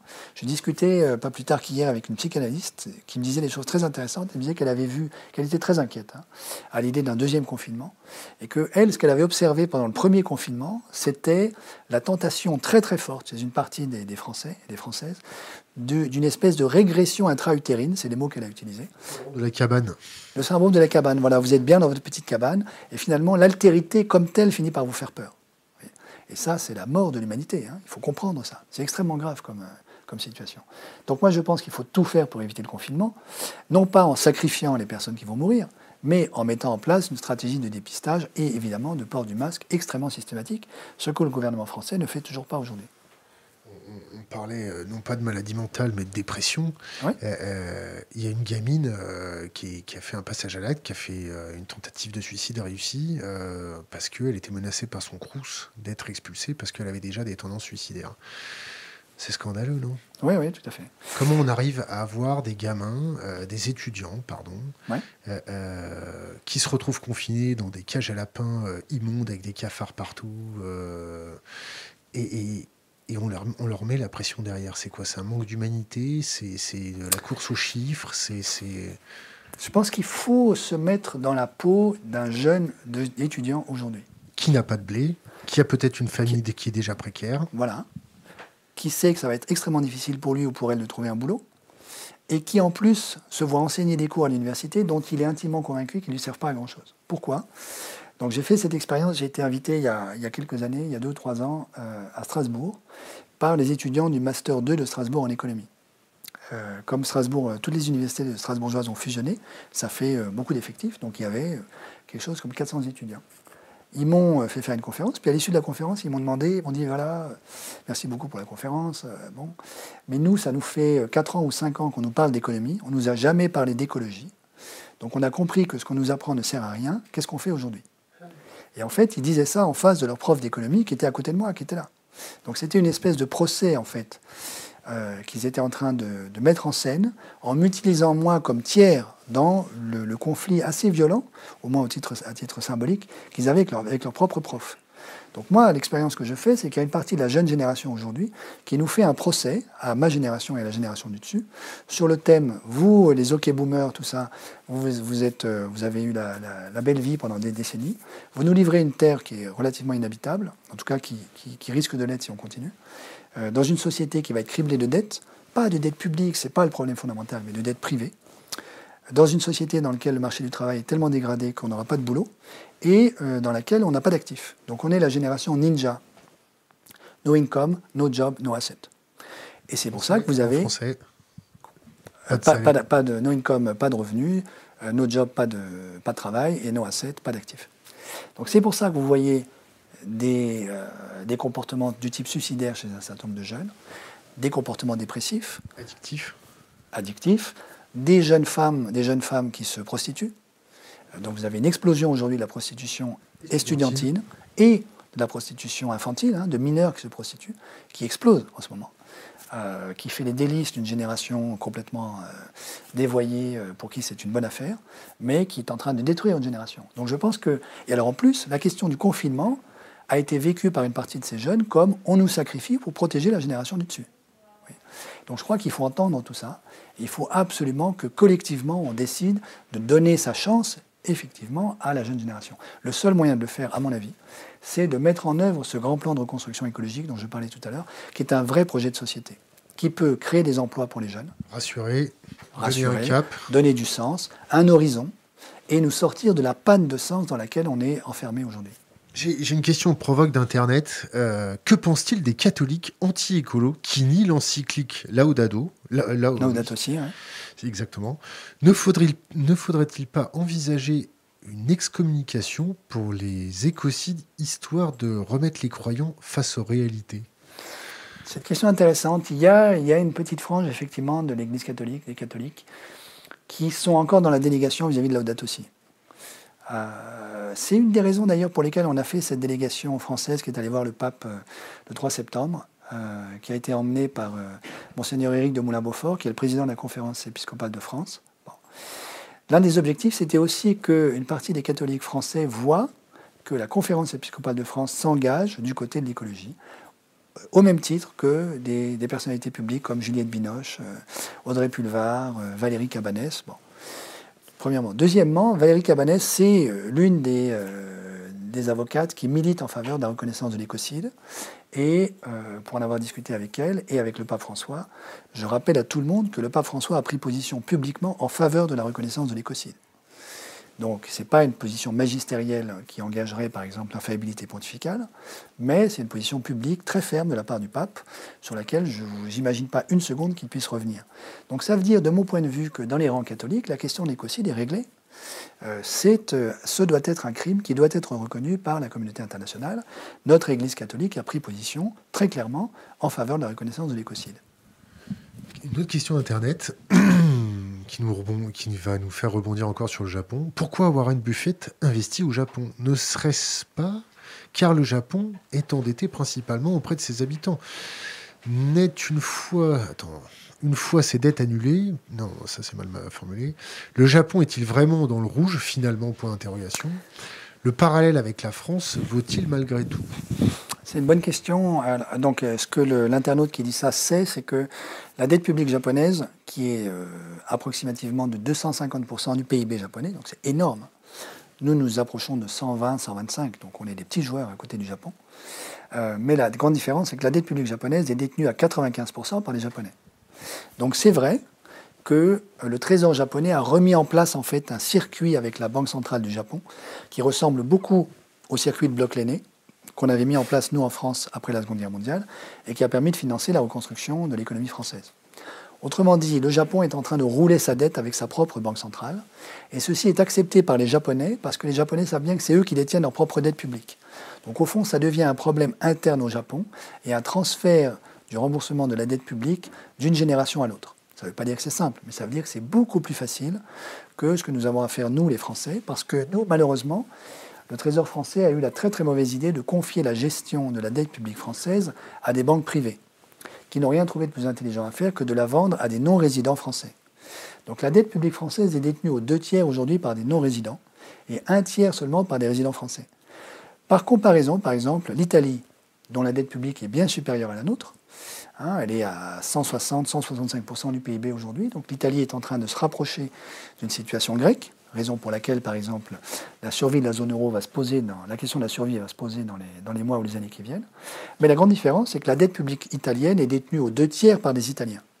Donc l'Italie, en fait, est beaucoup moins vulnérable à une réaction des marchés financiers que la France. Donc c'est l'une des raisons pour lesquelles, d'ailleurs, euh, à mon avis, il faut se dépêcher de faire cette annulation de la dette publique française au bilan de la BCE, parce que ça va nous redonner une bouffée d'oxygène budgétaire que nous n'aurons pas le jour où les investisseurs internationaux vont resserrer la vis de la dette publique française. Euh, question très simple mais lourde de conséquences. Lourde de conséquences. Quelles sont vos perspectives pour les cinq années à suivre? Est-ce qu'on va, est-ce qu'on va euh, est-ce qu'on va vraiment en prendre plein la tête en tant que Français? Est-ce qu'on va se transformer en Portugal de 1960, euh, en Grèce de 2012, en 2011, pardon? Est-ce que, est que, parce que notre chef de l'État, euh, Kim Jong-Macron, nous, nous, parallèle avec la Corée, désolé, euh, nous annonce 2 millions de chômeurs à deux ans, 1 million chaque année. Bon, il s'est arrêté aux deux premières années. on a quand même notre tempérament de Français ça risque de chauffer quand même un peu parce que quand on va se retrouver avec euh, un pouvoir d'achat qui va être encore euh, amputé, ça va mettre d'autres gilets jaunes, voire une autre couleur un peu plus énervée dans les rues. Certes, on a une capacité de maintien de la population avec une technologie du maintien de l'ordre extraordinaire qu'on exporte dans les pays insurrectionnels. C'est magnifique. ça, trivialement, ça va chauffer ou ça va pas chauffer? Est-ce que ça va cogner L'Élysée a très peur que ça chauffe cet automne. Euh, c'est pas la première personne qui nous dit euh, automne, euh, ça va chauffer, ça va chauffer. Alors, hein. j'ai pas dit que ça allait chauffer, j'ai dit que l'Élysée a très peur que ça chauffe. Qu'on ait la perspective d'avoir de nouveau des gilets jaunes, voire des gilets rouges, comme il y a eu en Tunisie, ou des gilets violets, ça me semble assez clair, au sens où, euh, disons, la situation économique va certainement être très très dégradée dans les mois qui viennent. Donc vous connaissez les chiffres, on va se prendre au moins un million de chômeurs en plus, on va se prendre au moins 10% du PIB en moins, et une dette publique qui va, qui va probablement, très, très certainement être supérieure à 120% du, du PIB. Donc ça veut dire qu'il y a toute une série d'indicateurs macroéconomiques qui vont être très très dégradés. Là-dessus, il faut ajouter effectivement, euh, disons, le dérèglement climatique et écologique qui continue de saper progressivement les écosystèmes naturels qui nous font vivre, à commencer par le littoral français, le manque d'eau en milieu rural français. Vous savez qu'il euh, y a des projections qui ont été faites par WRI, WERI, qui est, le, qui est le, un grand think tank euh, à Washington, le World Resource Institute, qui montre qu'on pourrait manquer au moins de 40% d'accès à l'eau potable en France en 2040. 2040, c'est quand même juste après-demain. Et ça, c'est la fourchette basse. Euh, il se pourrait que ce soit davantage. Ce qui veut dire que la plainte chronique qu'on entend aujourd'hui de la part d'un certain nombre d'agriculteurs français en milieu rural qui disent il n'y a plus d'eau, euh, cette plainte, on va l'entendre tous les ans maintenant, très probablement. Et par ailleurs. De façon beaucoup plus violente. Et de façon plus violente, parce que euh, vous et moi, on peut vivre quelques jours sans électricité, mais personne ne peut vivre sans eau. Donc, donc ces questions-là vont en plus continuer de saper les écosystèmes naturels qui nous font vivre. Là-dessus, pour continuer de se faire peur, il faut ajouter la perspective possible d'un crack financier, qui n'est pas du tout exclu. Donc on est aujourd'hui au sommet d'une bulle financière absolument gigantesque, beaucoup plus grande que celle de 2008, qui a été essentiellement alimentée ces dernières années par les politiques monétaires non conventionnelles des banques centrales, qui ne savent pas quoi faire parce qu'elles se disent si j'arrête le robinet, la bulle explose. Pourquoi? Parce qu'il y a un certain nombre d'investisseurs privés qui sont surendettés qui se sont endettés pour pouvoir profiter de la hausse du prix des actifs financiers et qui, si on arrête la manne monétaire qui inonde aujourd'hui les marchés interbancaires, donc pas nos comptes en banque à nous, mais les marchés interbancaires, donc la partie supérieure de l'Olympe dont je parlais tout à l'heure, si on arrête cette manne monétaire-là, ces investisseurs-là ne peuvent plus rembourser leurs dettes et donc sont obligés de vendre leurs actifs financiers pour rembourser leurs dettes. S'ils vendent leurs actifs financiers, le cours des actifs s'effondre et on a un crack financier. Il y a déjà eu des, frémissements assez inquiétants euh, la semaine dernière. Euh, à Wall Street. Et donc, ça traduit une très grande nervosité des marchés financiers. on ne peut pas exclure qu'il y ait un crack financier dans les, dans les semaines qui viennent. Je ne suis pas en train de vous prédire qu'il va y avoir un crack financier. Je suis juste en train de dire que ça ne peut pas être exclu. Donc, d'une certaine manière, on peut avoir euh, la, tempête parfaite, c'est-à-dire l'accumulation de, toutes ces, de tous ces euh, chocs. Ouais, voilà. Euh, je ne vois pas de préparation de la part du gouvernement français face à ce type de scénario, alors que le principe de prudence le plus élémentaire et le souci de maintenir la souveraineté de la France devrait nous inciter aujourd'hui à prendre ce type de scénario au sérieux et à nous préparer à ça. Je ne suis pas sûr du tout que le gouvernement actuel s'y prépare. On a vu l'état de préparation avec le Covid. Bon, alors. Euh, C'est assez clair. Alors, après, la question qui était posée, c'était à 5 ans, quelle est la perspective? Si on se ressaisit, parce que je voudrais arrêter un petit peu aussi de simplement brosser un tableau apocalyptique de la situation. On est capable de se ressaisir. La Convention citoyenne, à mon avis, l'a de nouveau démontré, c'est-à-dire qu'il y a une conscience très très vive, à mon avis, au sein de la population française de, la gravité de la situation, y compris la gravité de la situation écologique. Les derniers à comprendre, c'est la petite élite, le 1% dans le tiers éduqué supérieur, qui vit en, centre-ville, qui n'a aucune idée de ce que vivent les autres Français, et qui ne comprend pas qu'on manque d'eau, par exemple, en milieu rural français, par exemple, au milieu de la Creuse. Même à une heure de Paris. Hein. Oui, oui, même à une heure de Paris. Tout à fait, oui, absolument. Donc, si on se ressaisit, si on met, par exemple, on annule la dette publique, euh, par la, BCE, au bilan de la BCE. On met en place aussi, par exemple, c'est un autre procédé dont je n'ai pas parlé, mais qui, est défendu, à mon avis, à juste titre par Alain Grandjean et Nicolas Dufresne dans leur bouquin sur la monnaie écologique. On met en place de la monnaie hélicoptère, c'est-à-dire qu'on utilise le pouvoir de création monétaire euh, de la BCE pour financer, non pas par de la dette, mais de la monnaie libre, de la monnaie que personne ne remboursera, de la monnaie active et non pas de la monnaie dette, un grand plan d'investissement vert en France euh, rénovation thermique des bâtiments, mobilité verte, réaménagement du territoire, le train, l'industrie verte, donc une industrie low-tech. Donc je peux détailler tout ça, mais tout ça, ce sont des chantiers qui vont nous occuper pendant des décennies, qui sont extraordinairement créateurs d'emplois, qui diminuent notre dépendance au pétrole, et donc, et puis également au gaz, et donc à Vladimir Poutine, ce qui boucle avec ce qu'on se disait euh, il y a une heure. Et, à nos amis euh, qui coupent des journalistes dans les ambassades, là, comment ils s'appellent déjà? Voilà. Ah, l'Arabie Saoudite, c'est ça? Voilà, par exemple. et qui améliore la balance commerciale française. Donc si on met ça en place, on est capable de se, ressaisir. Et on est capable également d'avoir une vertu d'exemplarité vis-à-vis du reste de la planète, parce que je peux vous dire, c'est aussi mon expérience à l'Agence française de développement, qu'il y a beaucoup de gens qui regardent ce que fait la France. En particulier en Amérique latine, mais pas uniquement en Amérique latine, en Afrique, évidemment en Afrique francophone, mais pas uniquement. Pourquoi? Parce qu'ils savent qu'on est un pays très éduqué, euh, on est un pays riche, et on est un pays qui est capable de prendre des décisions fortes quand il le faut la nuit du 4 août 1789, euh, les gens savent ce que ça veut dire. Et donc on est capable de se, ressaisir, moi j'en suis certain. On est capable en France de mettre en place un vrai nouveau projet de société de décarbonation de notre économie et de transition. Je ne suis pas sûr que l'abolissement des privilèges, euh, la nuit du 4 août, ça, résonne chez beaucoup de personnes quand même encore. Hein. Si, si, si, si, non, non, c'est pas vrai du tout. En Amérique latine, vous savez que les intellos... Euh... latine, mais pas en France. Hein. En France aussi, il y a quand même un certain nombre de gens. Les Gilets jaunes, peut-être que euh, tel ou tel ne sait pas ce que c'est que la nuit du 4 août, mais il a très bien compris que l'abolition des privilèges, c'est un, geste constitutif de l'identité française. Vous n'avez pas ça en Angleterre. Et le régicide. Et le régicide, on coupe la tête au roi, tout à fait, absolument. Vous n'avez pas ça en Angleterre. C'est la belle époque. Si vous allez à Londres. comment? C'était la belle époque? Quoi donc? Le régicide. Non, j'ai pas dit ça. Simplement, au moment où on a coupé la tête du roi, et ça c'est un élément par exemple que j'ai défendu dans ma thèse de théologie, au moment où on coupe la tête du roi euh, euh, en France, en 1800, disons 18e siècle, fin 18e siècle, qu'est-ce qu'on est en train de faire? On est en train de dire il n'est pas légitime qu'un individu, parmi d'autres, s'arroge le droit ou la prétention de représenter la, la, source du pouvoir absolu sur le trône monarchique. La monnaie. Ou par exemple de la monnaie, ça c'est un autre sujet, je peux y revenir dans un instant. Mais quand on coupe la tête du roi, la question euh, des révolutionnaires, c'est vrai que c'est aussi de se redonner le pouvoir de création monétaire, mais surtout de le remettre entre la main des citoyens. Oui, en ce sens-là, je suis d'accord avec vous.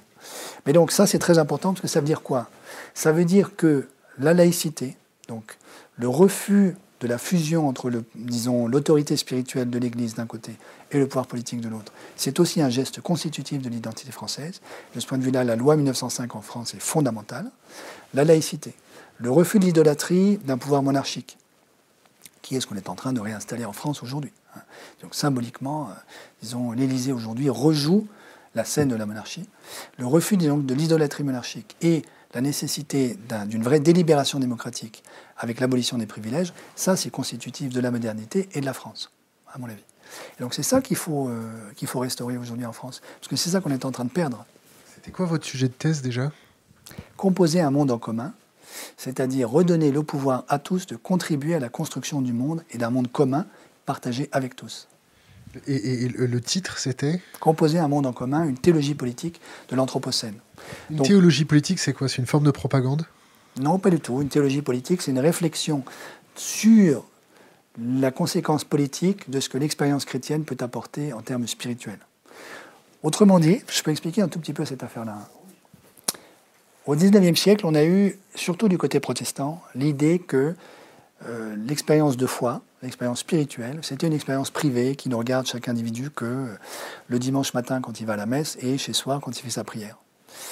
Euh, moi, je ne crois pas du tout à ça, et c'est pas ça la grande tradition chrétienne. La grande tradition chrétienne, c'est que l'expérience chrétienne est une expérience spirituelle de libération à l'égard de toutes les idolâtries politiques qui nous maintiennent dans la servitude la, dernière grande expression de ça, ça a été la théologie de la libération en Amérique latine, qui a beaucoup œuvré pour lutter contre les juntes militaires qui avaient pris le pouvoir dans un certain nombre de pays d'Amérique latine.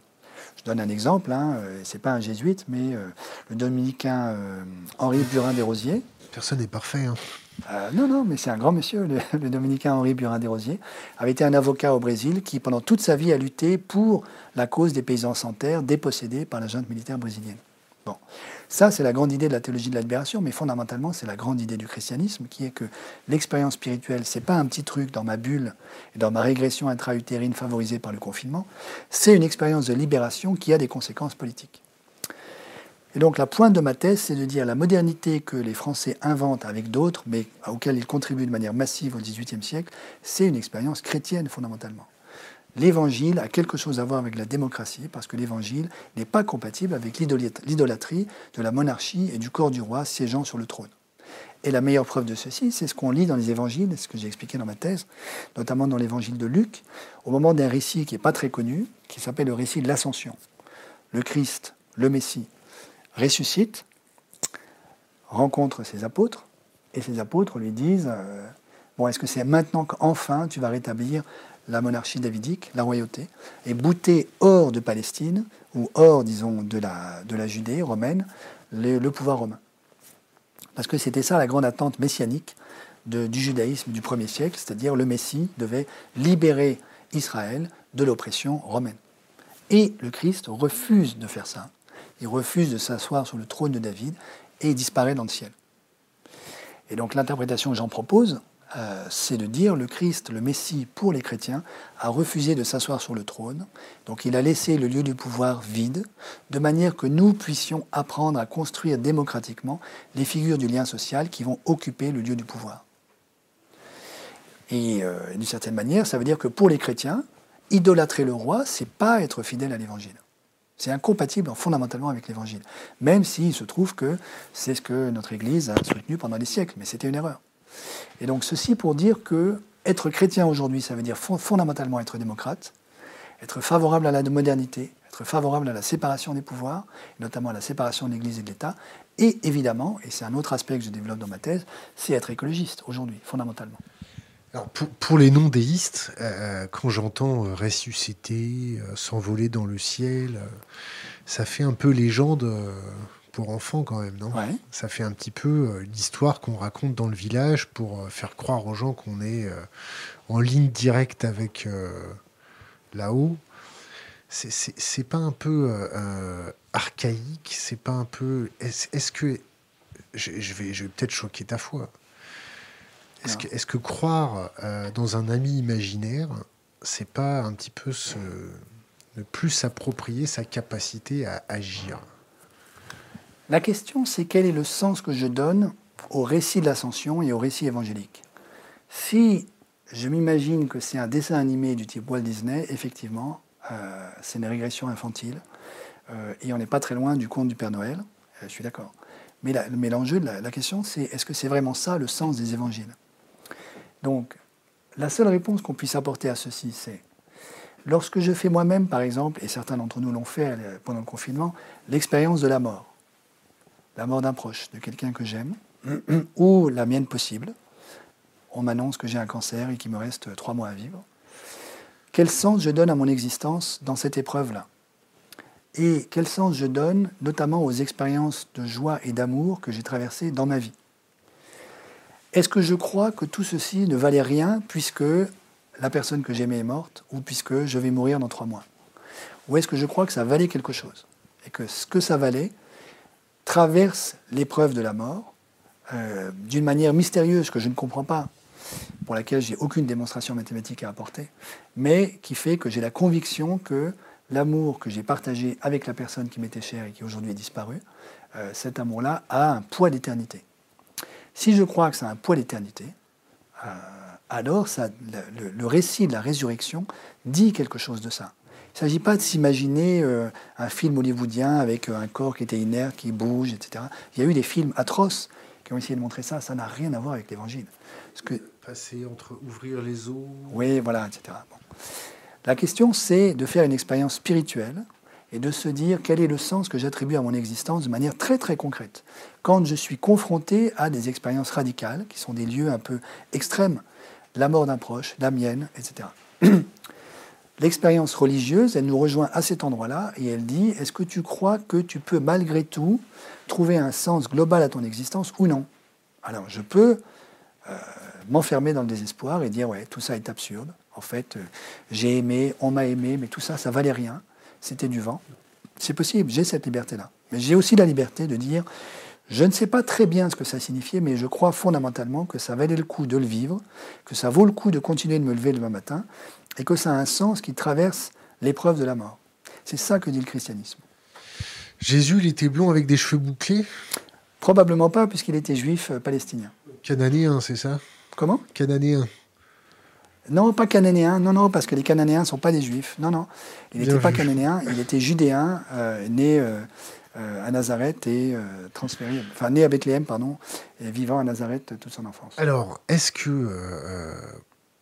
on se dirige vers un crack, peut-être? Si on se tape vers un crack, est-ce que le blanchiment, les, opérations frauduleuses vont pouvoir être un petit peu plus nettoyées ou passer à la trappe? Est-ce que pendant les cracks boursiers, les banques euh, en profitent pour... Euh, non, pas du tout. Alors, les cracks boursiers ne sont pas du tout une bonne, une bonne nouvelle, de mon point de vue, pour ce qui est de la transparence financière. Au contraire, parce que la situation devient tellement catastrophique que les banques ont un pouvoir de chantage sur les autorités publiques pour dire ne nous cherchez pas des poux dans la tête, puisqu'on va très très mal, qui devient colossal. Je pense qu'il faut prendre conscience du fait too big to fail. Too big to fail. Too big to jail. Too big to jail aussi. Une banque comme BNP Paribas a un bilan dont la taille est du même ordre de grandeur que le PIB de la France. Donc si demain matin BNP Paribas faisait faillite, l'État français serait incapable d'honorer la loi européenne qui fait obligation à l'État de garantir tous les comptes de dépôt jusqu'à hauteur de 100 000 euros. Je pense qu'il faut prendre conscience du fait que déjà au moment du naufrage du, secteur bancaire chypriote, ce n'était pas clair que l'État chypriote ait été capable de, de, garantir tous les comptes de dépôt des Chypriotes jusqu'à hauteur de 100 000 euros. Raison pour laquelle un commissaire européen assez mal inspiré a commencé à dire publiquement Bon, écoutez, euh, dans le cas de Chypre, on n'est peut-être pas obligé d'appliquer la loi de la garantie des comptes des dépôts. Et puis il a été rattrapé euh, par les bretelles, par les, banquiers, qui l'ont rappelé en disant Mais écoutez, là, vous dites n'importe quoi, parce que si vous commencez à laisser entendre aux citoyens européens qu'on ne va pas garantir leur compte de dépôt, ils vont retirer l'argent des banques, et là, toutes nos banques seront en faillite. Donc le lendemain, le même commissaire européen a fait une contre-conférence de presse en disant non, non, écoutez, je me suis trompé, euh, ma langue a fourché. Évidemment, on va appliquer la loi et garantir les comptes de dépôt des Chypriotes. Mais donc ça veut dire que dans le cas extrêmement euh, facile et, ridicule en termes de taille du, secteur bancaire chypriote, déjà ça posait un problème. Donc je vous laisse imaginer ce qu'il en est pour la France. Donc en vérité, je termine juste là-dessus, nos banques ont un pouvoir de chantage colossal sur les États à la mesure de leur taille et leur gigantisme. Comment? C'est un cartel Oui, bien sûr que c'est un cartel. C'est un, secteur, le secteur bancaire est un secteur qui n'est absolument pas concurrentiel, au sens où c'est euh, un oligopole dans lequel la concurrence est très très imparfaite et où les banques se font des cadeaux entre elles et empêchent d'ailleurs un certain nombre d'autres banques de venir euh, leur, faire concurrence. Je donne un exemple. Triodos, qui est une banque néerlandaise, qui est remarquable euh, à tous égards. C'est une banque qui ne finance que des projets écologiques, dont les fonds propres représentent 20% du bilan de la banque contre 3% pour toutes les autres grandes banques françaises, et dont les écarts de salaire à l'intérieur de la banque vont de 1 à 5, contre 1 à 1000 pour la Société Générale et BNP Paribas. On dit bonjour à Frédéric. On dit bonjour à Frédéric Oudéa. Euh, Triodos, depuis des années, demande à l'État français d'avoir le droit d'ouvrir des comptes en banque pour les citoyens français.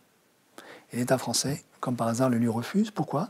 Parce que ce serait une concurrence formidable à l'égard de nos grandes banques systémiques elles savent très bien que le jour où Gaël Giraud continue de faire de la publicité pour Triodos comme il le fait partout, le jour où les Français ont la possibilité d'ouvrir un compte en banque chez Triodos, ils vont tous vider leur compte en banque chez BNP, la Société Générale, pour l'ouvrir chez Triodos. On n'a pas le droit de faire ça, faire de la publicité. Bien sûr, ah, de faire de la, publicité.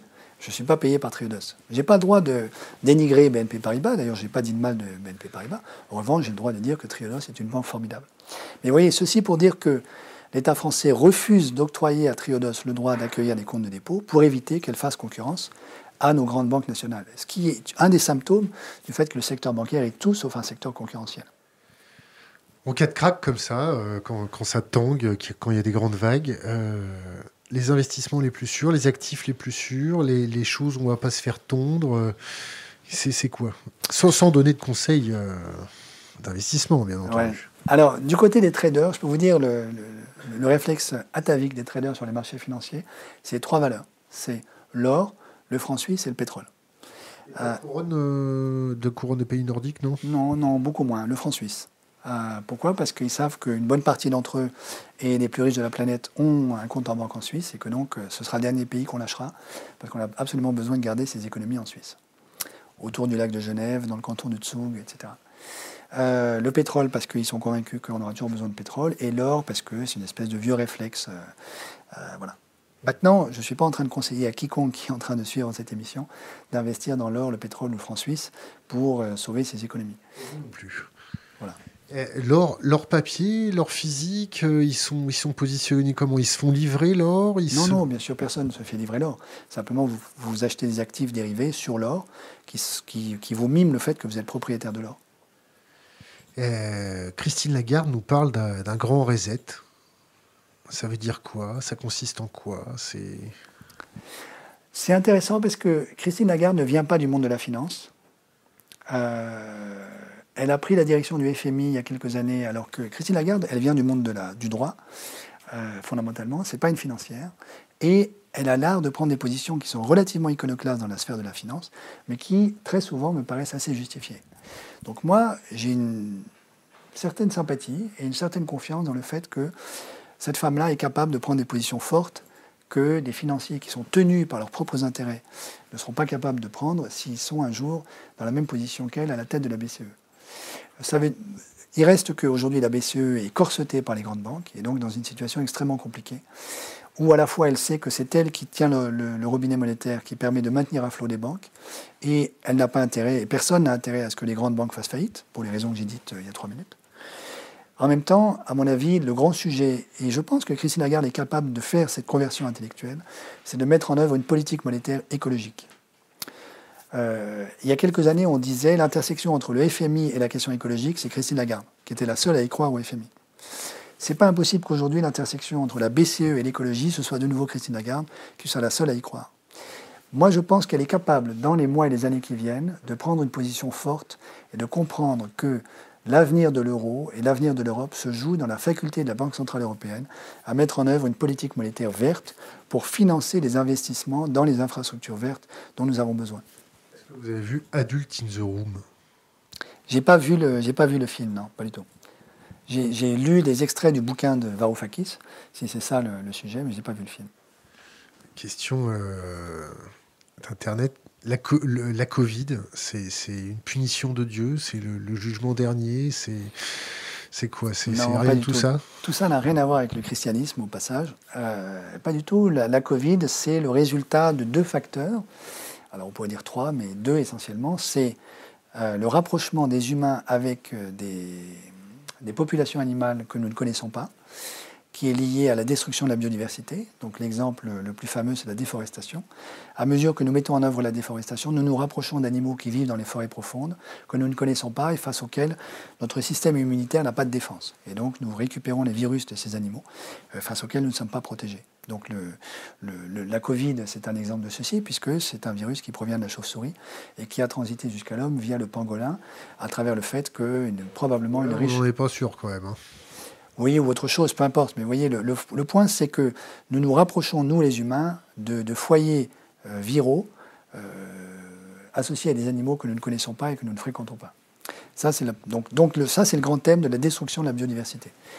Le deuxième sujet dans la, dans la Covid, c'est la très grande facilité avec laquelle ce virus s'est répandu sur la totalité de la planète. Et ça, c'est la mondialisation, la globalisation marchande, qui fait qu'on a une pandémie en trois mois, une pandémie mondiale en trois mois, alors qu'on n'a jamais eu ça précédemment. On a déjà eu des pandémies mondiales, y compris au Moyen Âge, on n'a jamais eu une pandémie mondiale en trois mois. Et ça, ça va se multiplier dans les années qui viennent. Pourquoi? Parce que l'être humain est le super prédateur de la planète. Donc si je suis un virus aujourd'hui, et ma tendance évolutive, c'est de trouver des supports qui me permettent de me, développer. Je vais me développer beaucoup plus vite si j'arrive sur un humain que si j'arrive sur le renne d'Alaska qui est en train de disparaître. Et donc ça veut dire que nous sommes la proie privilégiée pour tous les virus qui vont avoir tendance à se, déployer sur la planète dans les années qui viennent.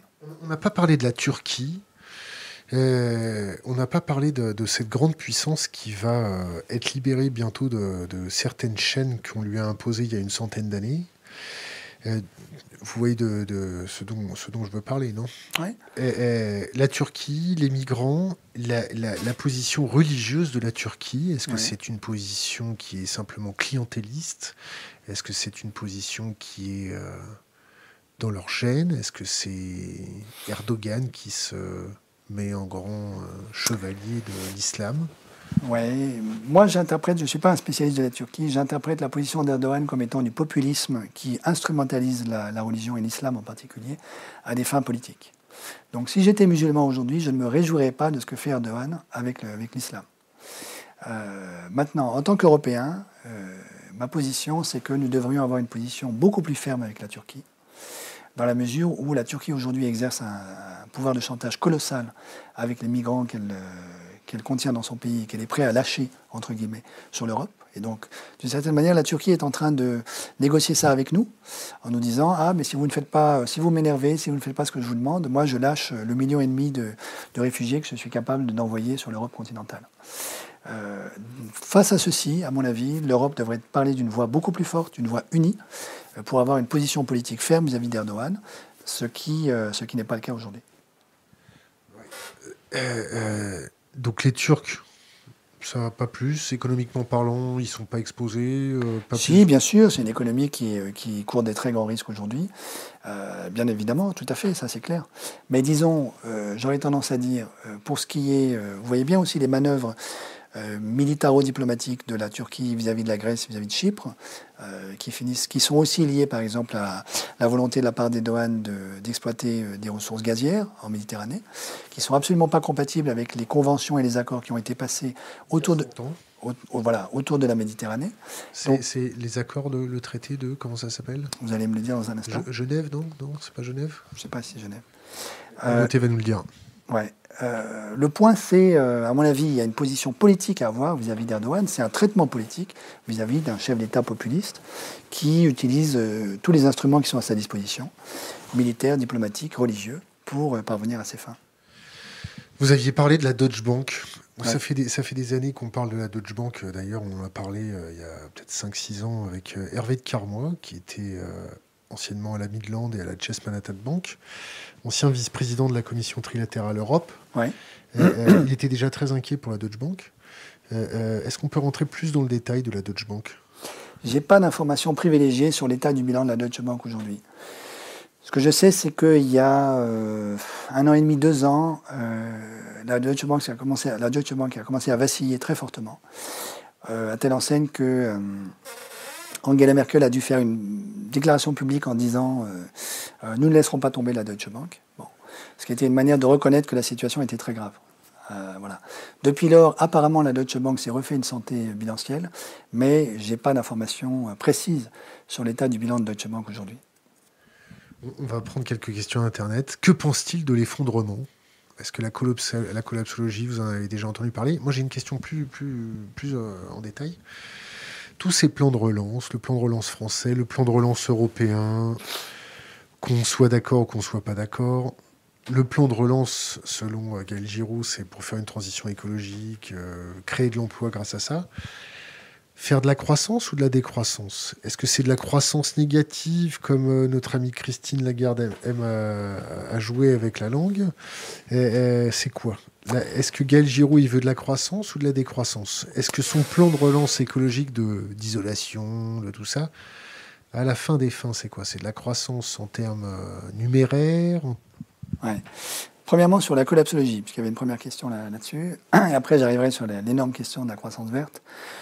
Sur la collapsologie, donc, euh, vous connaissez cette. Euh, disons, il y a un certain imaginaire qui entoure le concept d'effondrement dont aujourd'hui euh, un ami comme Pablo Servigne se défend, mais qui malheureusement est quand même véhiculé par toute une, nébuleuse de, collapsologues qui croient qu'il y a un événement unique. Du lundi soir au mardi matin, il va y avoir, je ne sais pas, un grand blackout. Et plus rien ne sera pareil après par rapport à ce qu'on avait avant.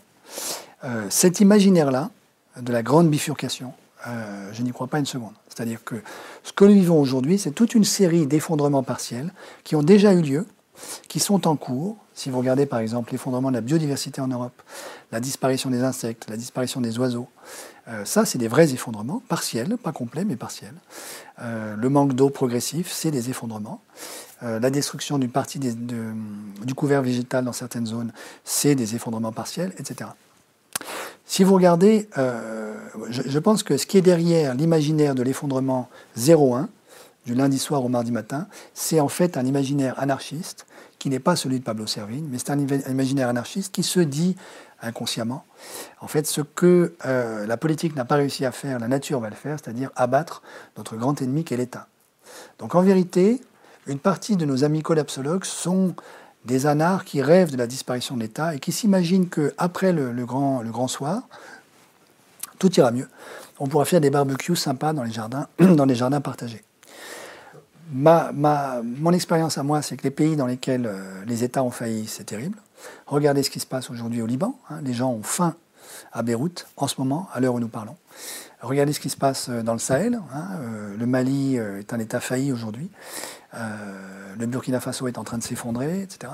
Ce sont des lieux qui, en fait, n'ayant plus de structure publique, avec un État de droit qui s'impose, avec une loi qui s'impose à, tout, à tous, sont ce sont des régions qui vivent une espèce de régression majeure vers un système tribal. C'est une reféodalisation de ces sociétés qui est tout sauf sympathique. Hein. Regardez à quoi ressemblait l'Europe euh, après l'effondrement de l'Empire romain euh, au VIe siècle et avant la grande réforme grégorienne du XIe siècle, pendant cinq siècles, l'Europe franque, c'est pas très sympathique. Voilà. Et donc je crois que donc, donc la réponse c'est je ne crois pas à l'effondrement avec un E majuscule. En revanche, je pense qu'il faut être extrêmement attentif au fait qu'il y a une accumulation d'effondrements partiels qui deviennent en partie irréversibles, parce que s'il y a trop d'effondrements, on n'est plus capable de revenir en arrière. C'est ça, à mon avis, l'enjeu fondamental. Euh, une image que j'utilise volontiers quand je discute avec des amis collapsologues, c'est euh, nous sommes en train de nous bagarrer sur la paroi interne d'un volcan. Ce volcan va entrer en éruption progressivement. Chaque mètre gagné pour sortir de la paroi est un mètre, est une véritable victoire. Parce que l'un des défauts aussi de l'imaginaire collapsologique, c'est que ça nous euh, dépossède de toute initiative, ça nous démobilise. En fait, c'est du 0-1, donc écoutez, euh, comme on n'arrivera pas à, résoudre complètement la question écologique, ça sert à rien, euh, abandonnons-nous à l'effondrement et on fera des barbecues après. donc il faut sortir de cette démobilisation-là et se dire chaque mètre gagné sur la paroi du volcan est une victoire, et donc il faut avancer. Après, sur l'énorme question de la relance, est-ce que c'est une relance verte? Est-ce que c'est la croissance verte? Je pense que... Bullshit verte. Oui, alors ma réponse est globalement, c'est du bullshit verte. Euh, le président Macron va nous enfermer dans ce débat pour essayer de diviser les écologistes en France sur le thème. Moi, Macron, euh, je suis un humaniste et donc je fais de la croissance verte. Et vous, euh, vous êtes des anti-humanistes parce que vous voulez faire de la décroissance. T'es un amiche. Voilà. Donc c'est ça le point. Et donc en plus, c'est méprisant vis-à-vis des populations amiches. Je crois qu'il faut sortir de ce faux débat pour la raison suivante, c'est que la croissance verte, c'est une utopie qui postule qu'il est possible d'augmenter le PIB sans augmenter la consommation d'énergie fossile.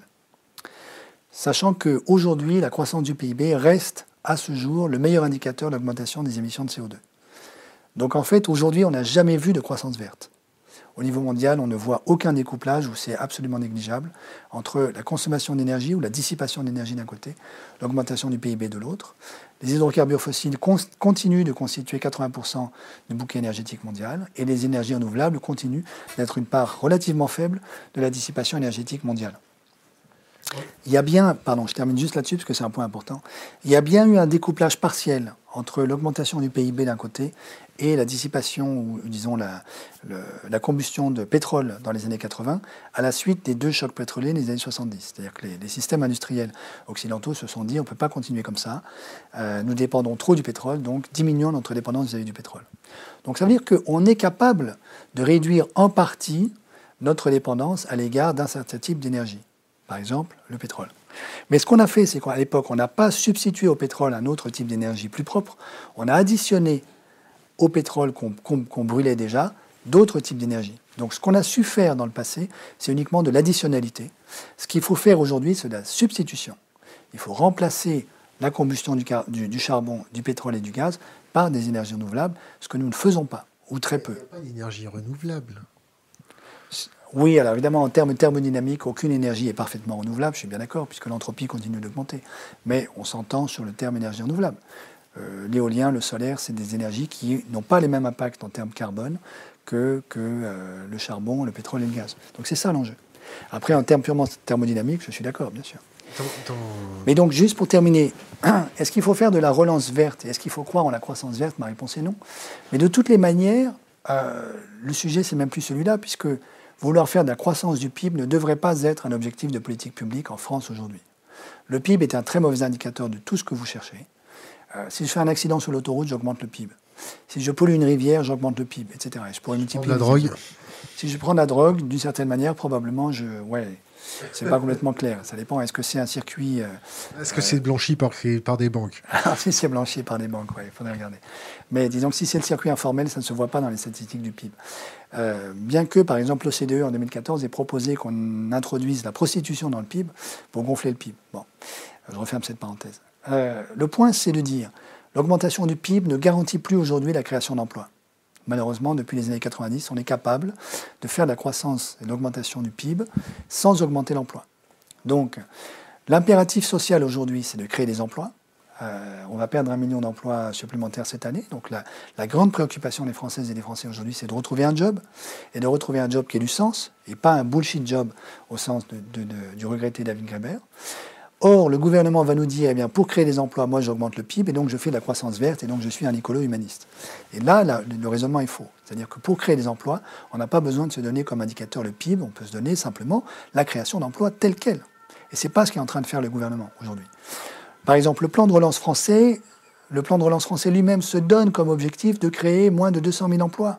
C'est ridicule, on est en train d'en perdre un million. Pour 100 milliards d'euros. C'est pas mal, non? Mais non, c'est rien du tout. on pourrait faire beaucoup, beaucoup mieux.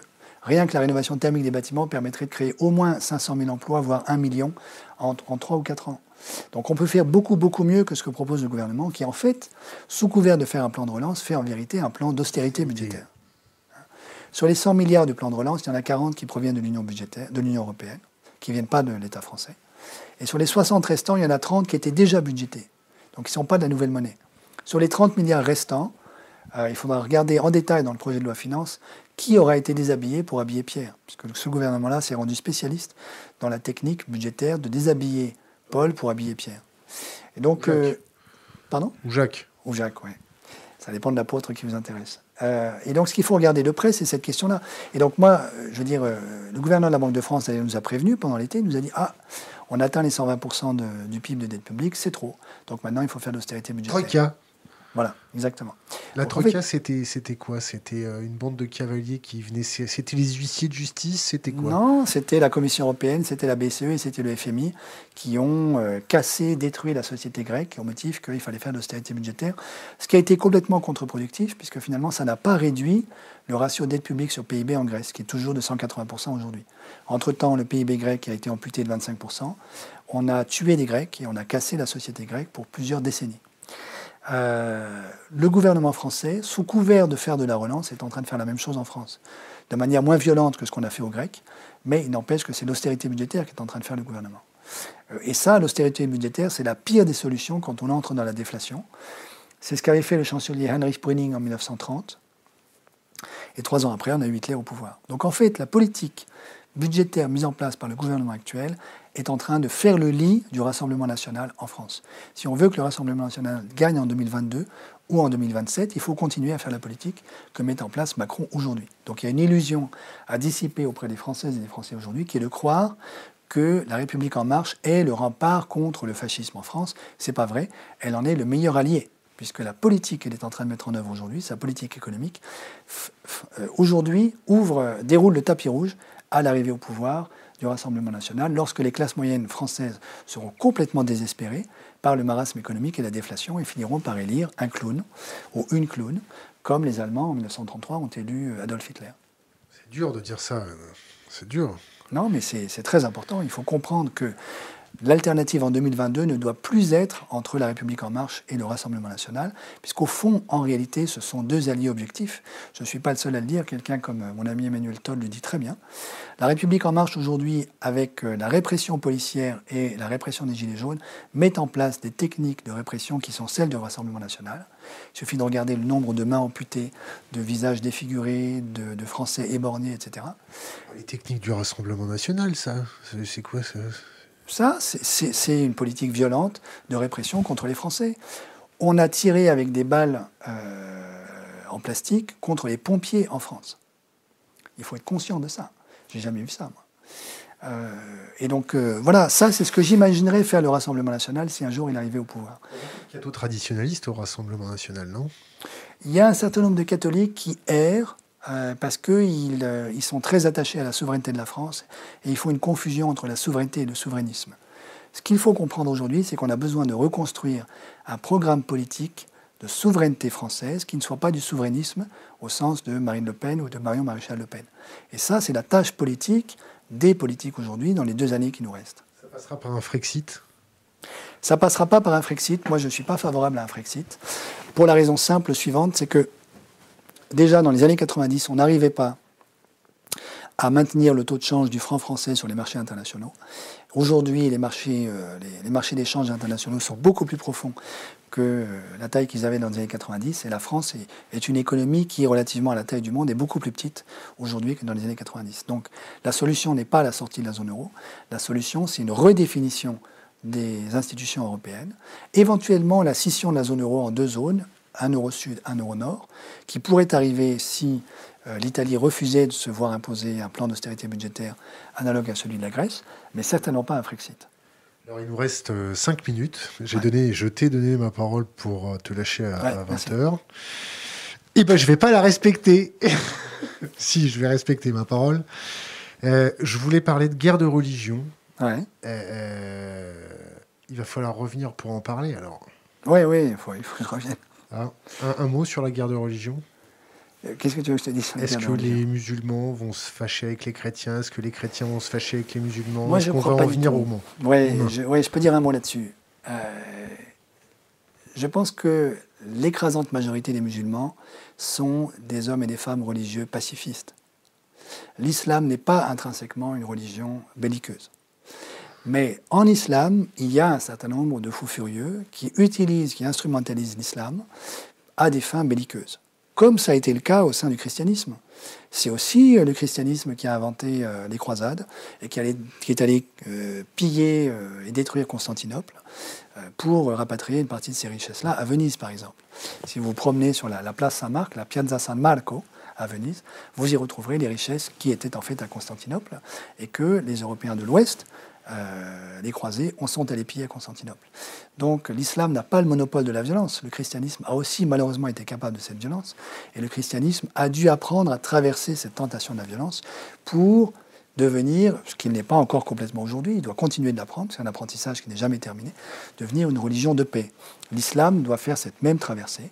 Alors l'islam a un certain nombre d'enjeux et de défis colossaux de l'intérieur de cette religion, qui sont un rapport au Coran beaucoup moins archaïque que celui qui prévaut aujourd'hui. Hein. Mais l'Église catholique est aussi passée par cette épreuve-là, c'est-à-dire accepter que le Coran soit un texte qui a été écrit au cours de différentes décennies, euh, de plusieurs décennies, pas par la dictée sous la dictée de l'ange, mais par un certain nombre de communautés musulmanes qui l'ont rédigé à plusieurs mains, que donc il y a différentes strates dans le, Coran, dans le Coran et qu'il est légitime pour les intellectuels musulmans d'étudier le Coran comme un objet culturel, un objet historique, de la même manière qu'on étudie par exemple des grands classiques de la littérature euh, euh, au VIe siècle. bon. Donc là, il y a un enjeu fondamental à sortir, on pourrait dire, d'un certain fondamentalisme scripturaire dans le rapport au Coran qui aidera, à mon avis, très très profondément les communautés musulmanes à entrer de plein pied dans la modernité, dans la démocratie.